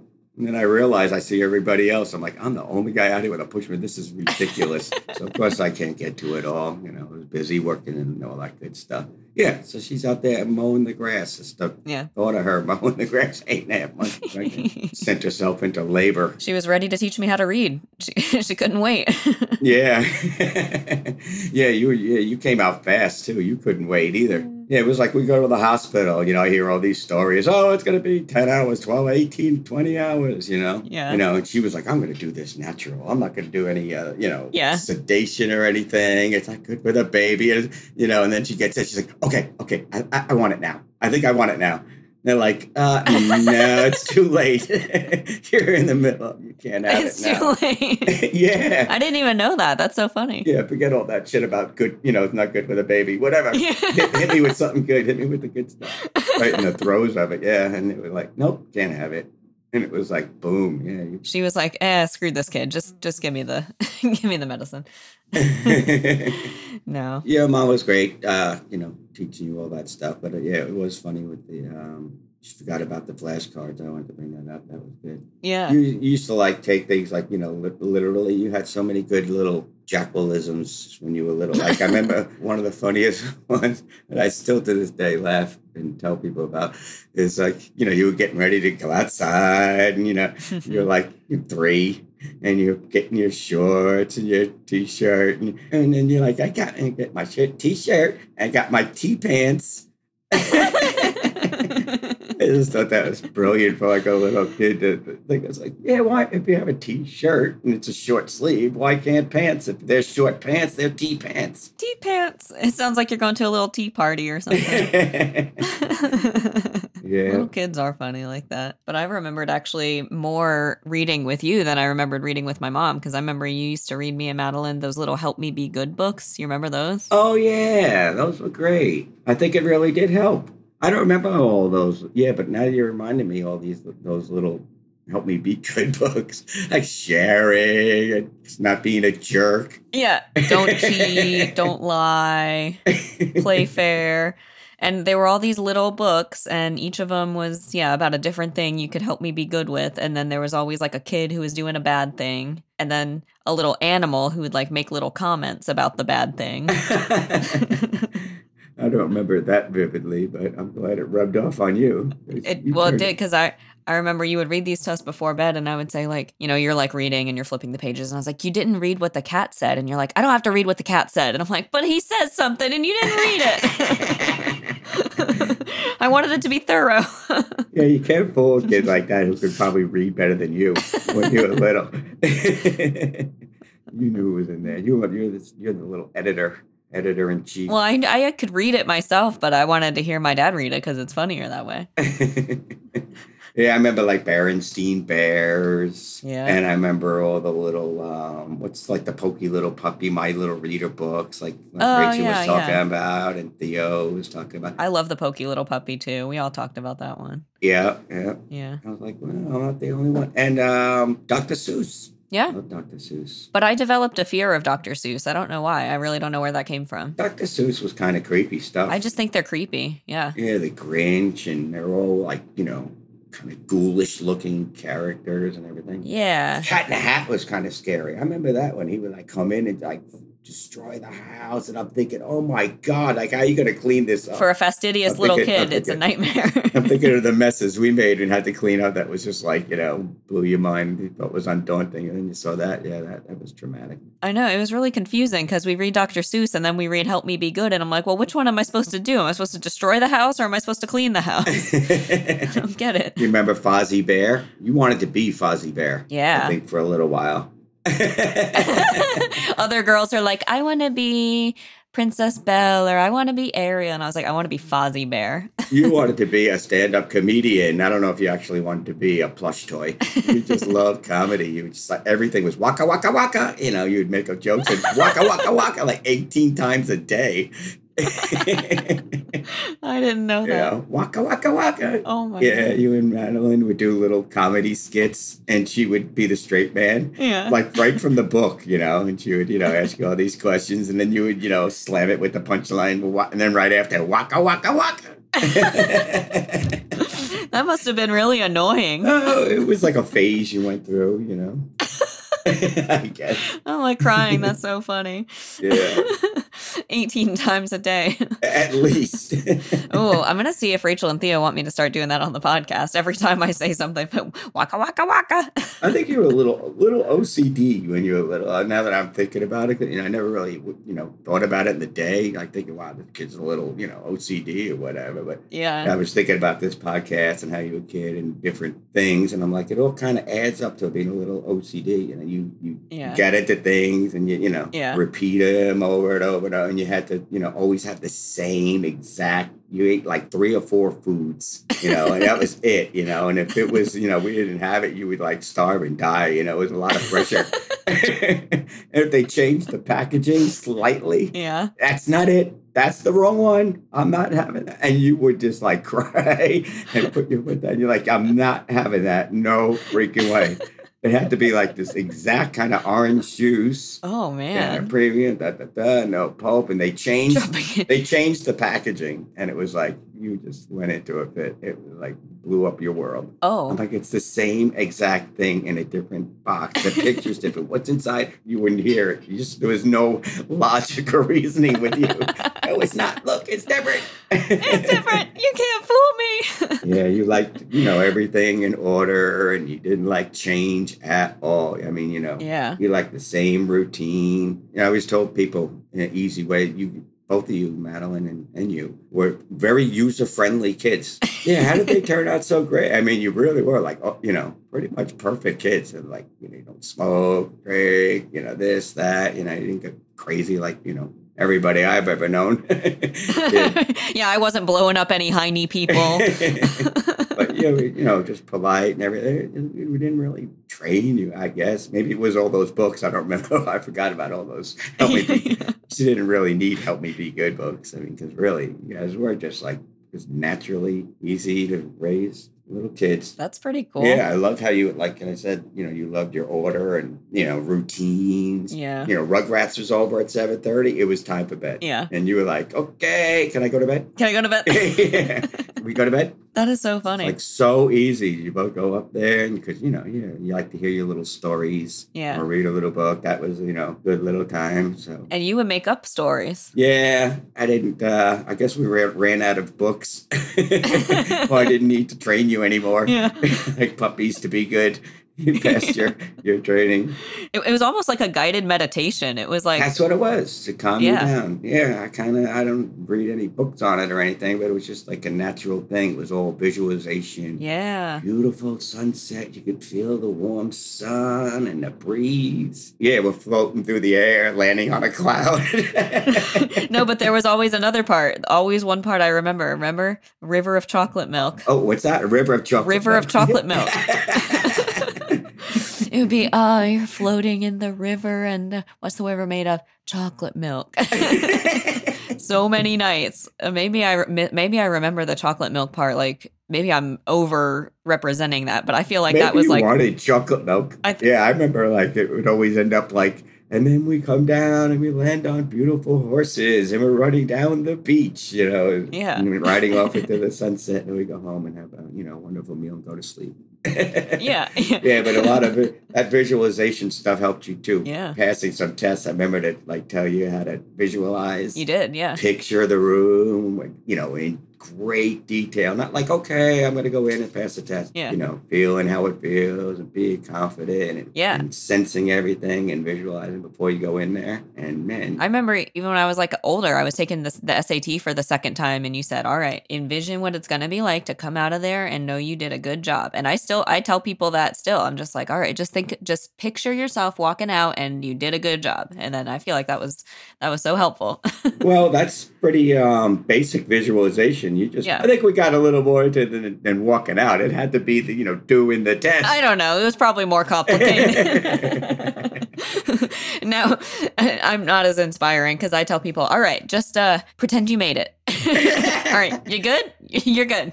Good luck. yeah, that's kind of like the Reader's Digest version. It's like, hey, don't go through the whole thing of visualizing going through the test and feeling confident, knowing the answers, and smelling the room and the paper. And all. Smelling the Yeah, uh, just to condense it. Yeah, just picture yourself walking out and you did a good job. I don't know. I'm not a very visual person, though. Weirdly, Maybe that, that, that wasn't a good lesson to you then, because it didn't seem like you you got the gist of it. yeah, yeah. I didn't quite. I'm not quite as uh, adept at that as you were, but it worked for us. That's funny hearing you talk about like how like OCD. Madeline wasn't like that though, right? um, no, Madeline was a very pleasant child. All right. Well, this concludes our interview with. she was. She you was. know, you were both good kids. You know, you both went to bed, you know, at the same time, and blah blah blah. yeah, yeah. And enjoyed all the books and the jokes, and oh my god, she was a little comedian too. She you was so guys did the funniest things. I still got to dig up that chin tape. I had a feeling you were going to mention the chin tape. Oh, uh, you guys are so funny with that. You know, when you put you you go upside down, you draw a face on your chin. Yeah. In case anybody out there could, you know, Yeah, yeah. No, we got to explain that. You draw an upside down chin on your, or sorry, you draw an upside down face on your chin. yeah, like little eyes and a nose and hair on top, Yeah. and then you got to flip your whole body upside down so you can film it. Yeah, you lay. We would lay under a blanket. Yeah, we used to when we were kids, we'd flip upside down on the couch. But I think, yeah, I think you were laying down, and I put like little clothes on you too. we made little bodies that hung down from your upper lip, you know, Yeah. over your face a little. You know, And Madeline would always be. she was like some Southern Belle or something. Yeah. And I was say, whenever me and Madeline played together, that was always, she always was the woman and I was always the man for some reason. yeah, yeah. She did the funny little Southern Belle voice. It was so funny. She had to be like four or five tops, you know. she was so little, yeah. Yeah, she did good little characters. And you were like, mm-hmm. hey, hey. You're gonna get me, hey! You had like a really gravelly old man's voice, which is really funny. Yeah. "Eh, I'm gonna get my drill, and I'm gonna Yeah, I'm yeah. drill you. and, all And you know where I got the drill thing from? You were like a construction worker or something. I think I got it from Harry Potter because uh, Uncle Dursley, Harry's uncle that he lives with, was like a drill salesman or something. And I remember she was like, "What? What do you do for work?" And I was like, "I, I sell drills." yeah, that's right. That's yeah, sell drills. It's like a manly thing. it's like the most manly thing you can think of. Grr, sell drills. drills are us. drills. what a weird thing for a little girl to say. You probably went to the store with me one time and I was buying a drill, you know? Yeah. Like, oh, that's what guys do, you know? They buy and sell drills. That's it. they don't use the drill; they buy it, they sell it. It's a never-ending ring. Yeah. I remember like raising you to like kind of like be like my little companion. Yeah. and it worked out good. Like it, you know, it trained you like right away to play frisbee. You're like an ex expert frisbee player, you know. Because I needed somebody. Yeah, it's the only physical thing I'm good at. Yeah, like why have kids if you you know they're not gonna? Why have kids if they're not going to be your little companions? yeah, they're, not gonna do what you you know play with you. Have played frisbee. Yeah. You do that with me. and, Play you know, badminton. music. You know, I had like a little buddy. You know. Yeah. Yeah, badminton. But yeah, you were really great at frisbee. I would train you on music, like instead of like like your mom would like you know train you on like you know reading and all that stuff. And, we would just constantly listening to music and giving you all kinds of little fun facts and trivia about the band and yeah. all the personnel members of the band. And Yeah. you had to learn all that, like you know, at an early early age. I can name them all. I know all of the little Zoso symbols and everything Yeah. for Led Zeppelin. Yeah, I remember when I met your mother. I told her I was like she didn't like know all who the Beatles like you know knows of the Beatles, but like Yeah. couldn't name all four Beatles, which is like, are you kidding me? yeah. I was like, how do you not? I mean, everybody I cannot be you know dating anybody that can you know doesn't know all the you know names of the Beatles. I trained her on all that stuff too. yeah. Which is so funny too, because then, uh, so my other cousin Carrie was telling me like, "Oh yeah, I remember your dad. Like he, she said you looked like Bon Jovi back in the day." and she said all the girls loved your dad. He was like because he looked like Bon Jovi and he had the big hair and everybody had a crush on him and everybody like wanted to hang out with Dan and everything. And I was like, huh, all right.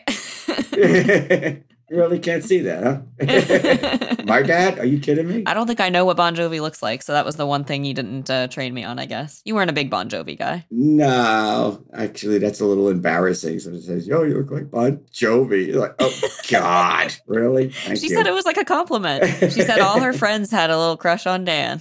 Yeah, back in the day, yeah, I had long hair, you know, curly, Yeah. kind of big hair. You know, it's the time of big hair in the '80s. Down in the middle of my back, leather jackets and boots and studs and God knows what else. Yeah. I didn't go with the spandex or any of that crap. I didn't go that crazy. No, not that way. You had a Iron Maiden jacket that was spray painted Oh yeah, with a zombie. Yeah, my brother Charlie uh, uh, made that for uh, my friend's little brother. I wasn't the biggest Iron Maiden fan. I was more Zeppelin, Rush, and Yes, and Yeah. ELP Oh, we and know. stuff like that. Yeah. Oh yeah. Yeah. Yeah. and now so are you. yeah. It's funny because last year our Father's Day episode was about all that music. Yeah, some of it. Yeah, I like the. Uh, you talk about Rush hmm a couple of times. I'm like, all right, being represented. Represented. Yeah. I know all this because of my dad. when you were little, little, you liked heavy, heavy stuff. Like, what are your uh, you your favorite Zeppelins? You loved Zeppelin, of course, because you were my kid. Yeah. And I knew a lot about Zeppelin because I'm the ultimate Zeppelin fan. Or and anyway, so uh, yeah, I remember like talking about John Bonham, Bonzo, Yeah. bashing those drums on when the levee breaks. yeah. And I'd be like, listen how hard he, how he's hitting those drums. It was like one of the, you know, quick little lessons I give you. Yeah, and yeah. it really stuck because like you were like, again, little kid, like every seven, eight, Yeah. you know, little tiny girl, you know, and you know, like your favorite song uh, of the Zeppelin was when the levee breaks. That's my favorite song, you know. That's my favorite song. Because you love the bashing of the drums. And then the other favorite song we were driving around on the radio. I wasn't a big fan of Smashing Pumpkins, but Oh, Rat in a Cage. um, despite all my rage, I am still just a rat in a cage. Yeah. And you would just scream. And this little tiny twig in the back seat with blonde hair is like belting out. oh, my rage. Oh, that's so funny. I remember my other favorite song when I was really little, like three years old, was Black Dog. yeah. I heard it as, you know, maybe like, I don't know, 20 something. I was listening to it and I was like, I can't believe I sang these words as a three year old. this is a dirty song. but I was like, oh, it's about a dog. I have a black dog. And our dog was named Cashmere. You know what? I didn't even know what half the Zeppelin uh, songs I- yeah. They are filthy. I didn't had no idea. I don't think Led Zeppelin even knows what they're saying half the time.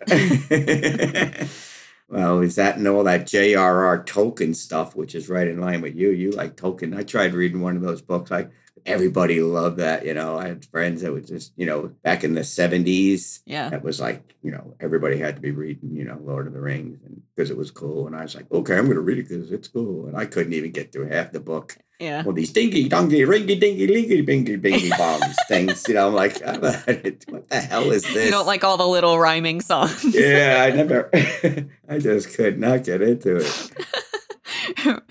That's really funny. Well, the the version that I had started reading we had in our house, it was from the 70s. I guess it must have been yours. We had a like 70s paperback copy of The Hobbit and The Fellowship of the Ring, and I still have them. Yeah, probably. I never really liked, and to this day, I don't really like um, fiction. Yeah. I just think it's a waste. That it just doesn't mean anything. It's all made up. It doesn't matter. Who cares? If he lives, he dies. He doesn't even exist. It's just somebody's just imagination on that day. It's it doesn't matter. You know.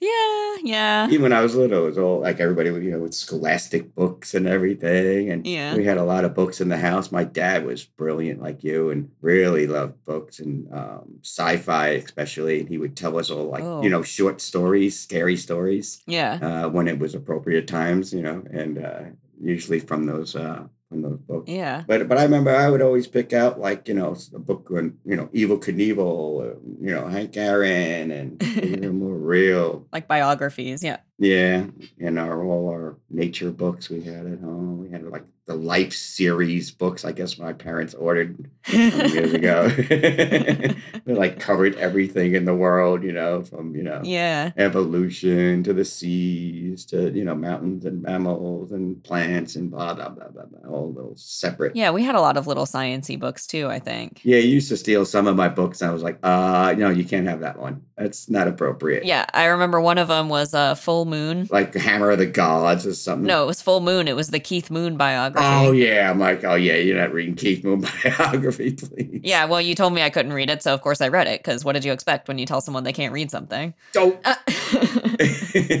I guess I should have said, this is a book you should read. yeah, and then you'd be like, get the hell out of here. Yeah, my dad likes it. Nah, probably not. I don't know. I feel like fiction now is like I can I can see like the craft behind it, which is interesting. I still like a lot of nonfiction.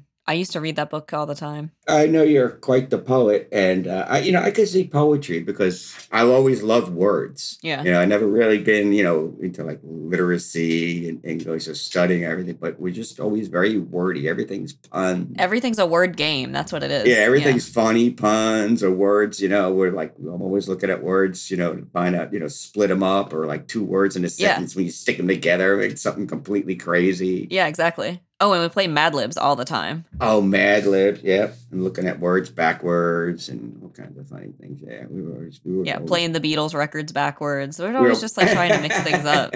we're always having fun with words. Oh yeah, and I did love the. uh Sorry, I skipped right over that. The uh, Mad Libs. That was great. Yeah, yeah. I don't know if kids still do that. I don't know, but it was uh yeah, you and me and Madeline, and we would just have the most fun on little, you know, Friday, Saturday nights, just the three of us. We would just like cry laughing. It was so funny. Oh, we, I was just gonna say I could picture us right now, just tears streaming down our faces. That's the stupidest thing.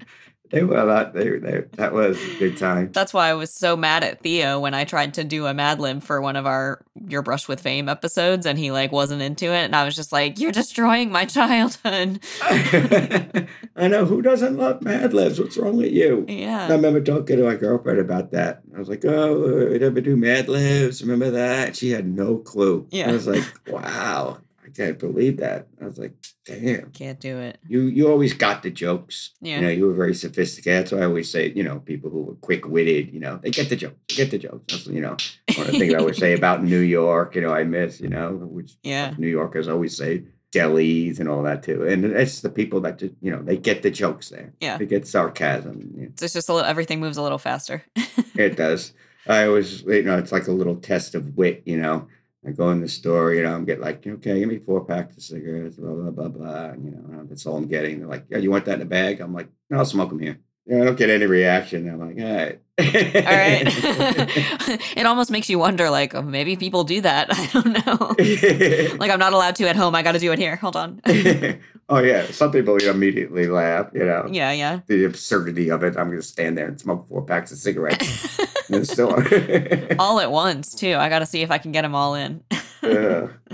I told Chris because we were talking about how funny you are, my cousin Chris, and I was like, "Yeah, one of the funniest things I always remember was he. uh One time we used to have hamsters at at your house, and I say hamsters because we never had more than one at a time, but you have to get a, a rotating supply of them because something would happen. Or I mean, we took good care of them, but like I don't know what. had Like one of them just died, one escaped. I don't know. Yeah, one of them grew like a big cancerous thing. Oh I remember we took it to the vet. I felt so bad, you know. I was like, oh, Yeah. it's the kids, you know. It's Yeah. for the kids, you know. I could care less, you know. It's a five dollar hamster. it like grew another hamster on its face, basically. and we're like spending like three hundred dollars at the vet on this hamster. We brought it home and like died the next day.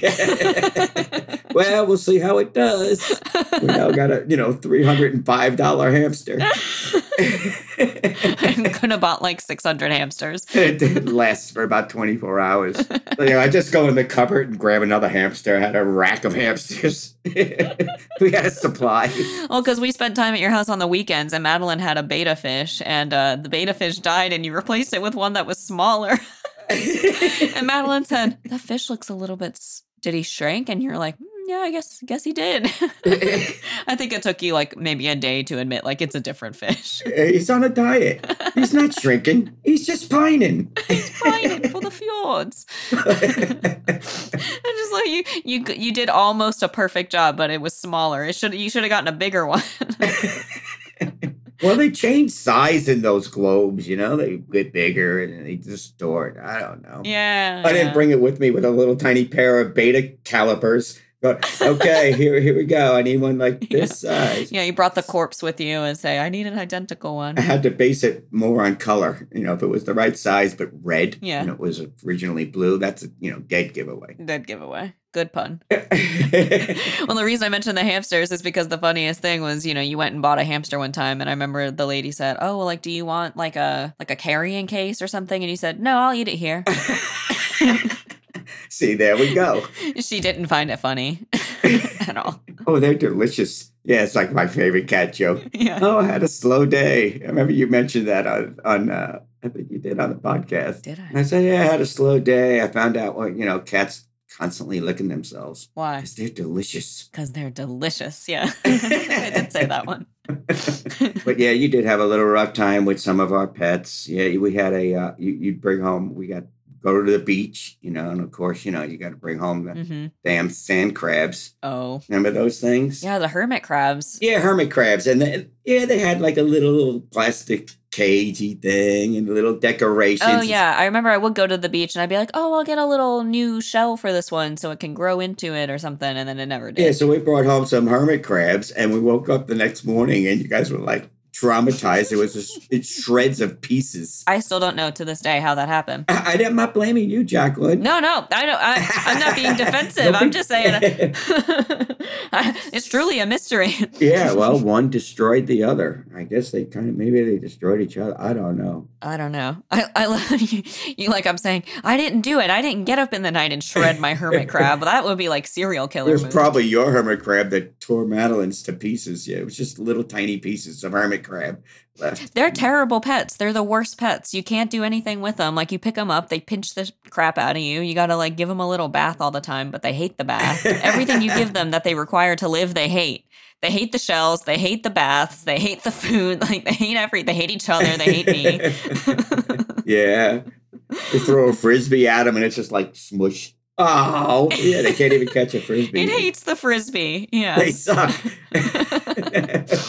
Not good companions, yeah. yeah, well, that's brilliant marketing right there. You get people to buy these little bugs and take them home. Don't you, know, pretend that they're pets? That was the other thing. I told Madeline they were. I said she was holding one. I said, "Hey, Madeline, you know those are the spiders of the sea, right?" And she went ah and dropped it on the floor.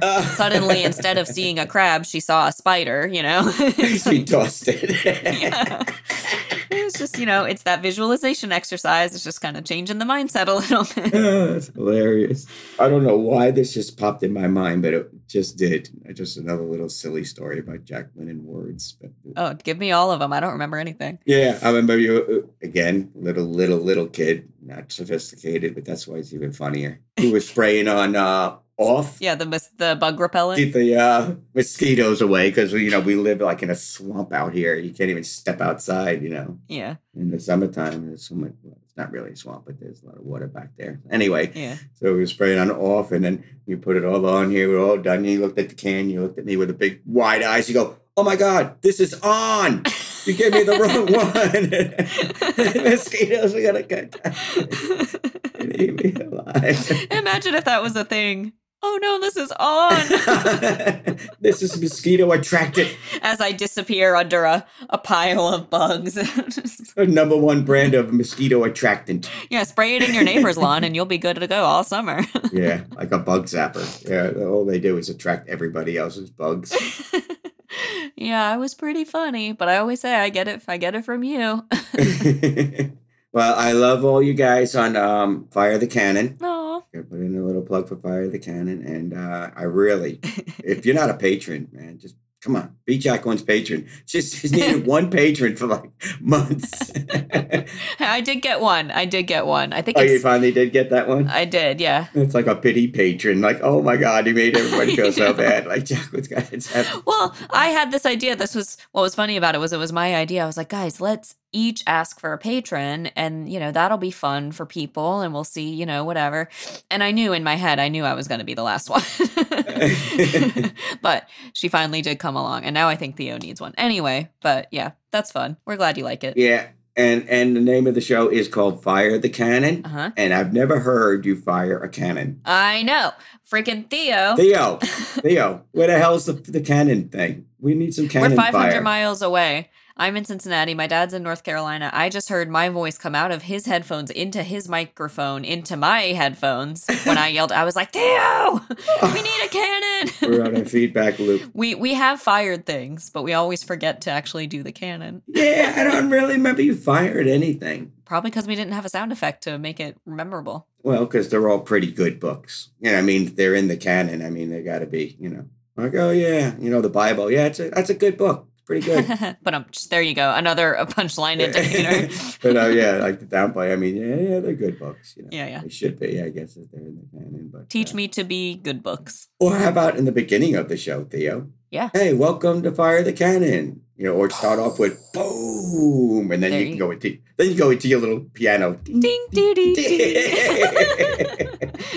Wait, or put the cannon at the end, like do do do do do. Do, do, do. like thunderstruck, you know? It's like ACDC with a cannon fire. Or Neil Peart getting struck by lightning on stage. Oh yeah, I remember we had a little clip of that I would listen to in my car. the things you could download off the internet. Yeah, it was crazy. I got all my music from for free back in the old days. It was, it was a different time. anyway, hopefully Theo, you'll take that uh, suggestion under advisement. Just explosion yeah, or find yourself an M80 and one of the and, a hiney people. and one of those one of those ass face dolls and blow it up. Ass face. Dolls. Sorry, Debbie. Sorry. All right. Say hi to the rest of the family.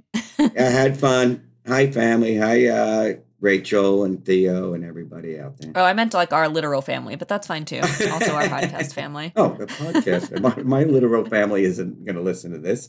Yes, they are. They're excited. All right, yeah, all right. Get ready to edit, Theo. All Chop a lot of this out. all right, love Have you. Have a good Father's Day. I Love you. Drive safe. Thank you. Thanks for doing this on Father's Day. It was fun. Love you. Bye. It was fun. Bye bye. Bye bye.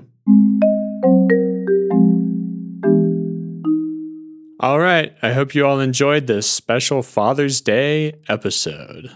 If you'd like to find us on social media, we're at Fire the Canon Pod at all the social medias, you know, Instagram, Twitter, TikTok, the rest. If you like this show and you'd like to support us, you can go to patreon.com slash firethecanon. There you can find all sorts of giving tiers. At $3 a month or more, you can get lots of bonus content. All right, happy Father's Day, everyone. And Dan, I hope you like cannon sound effects.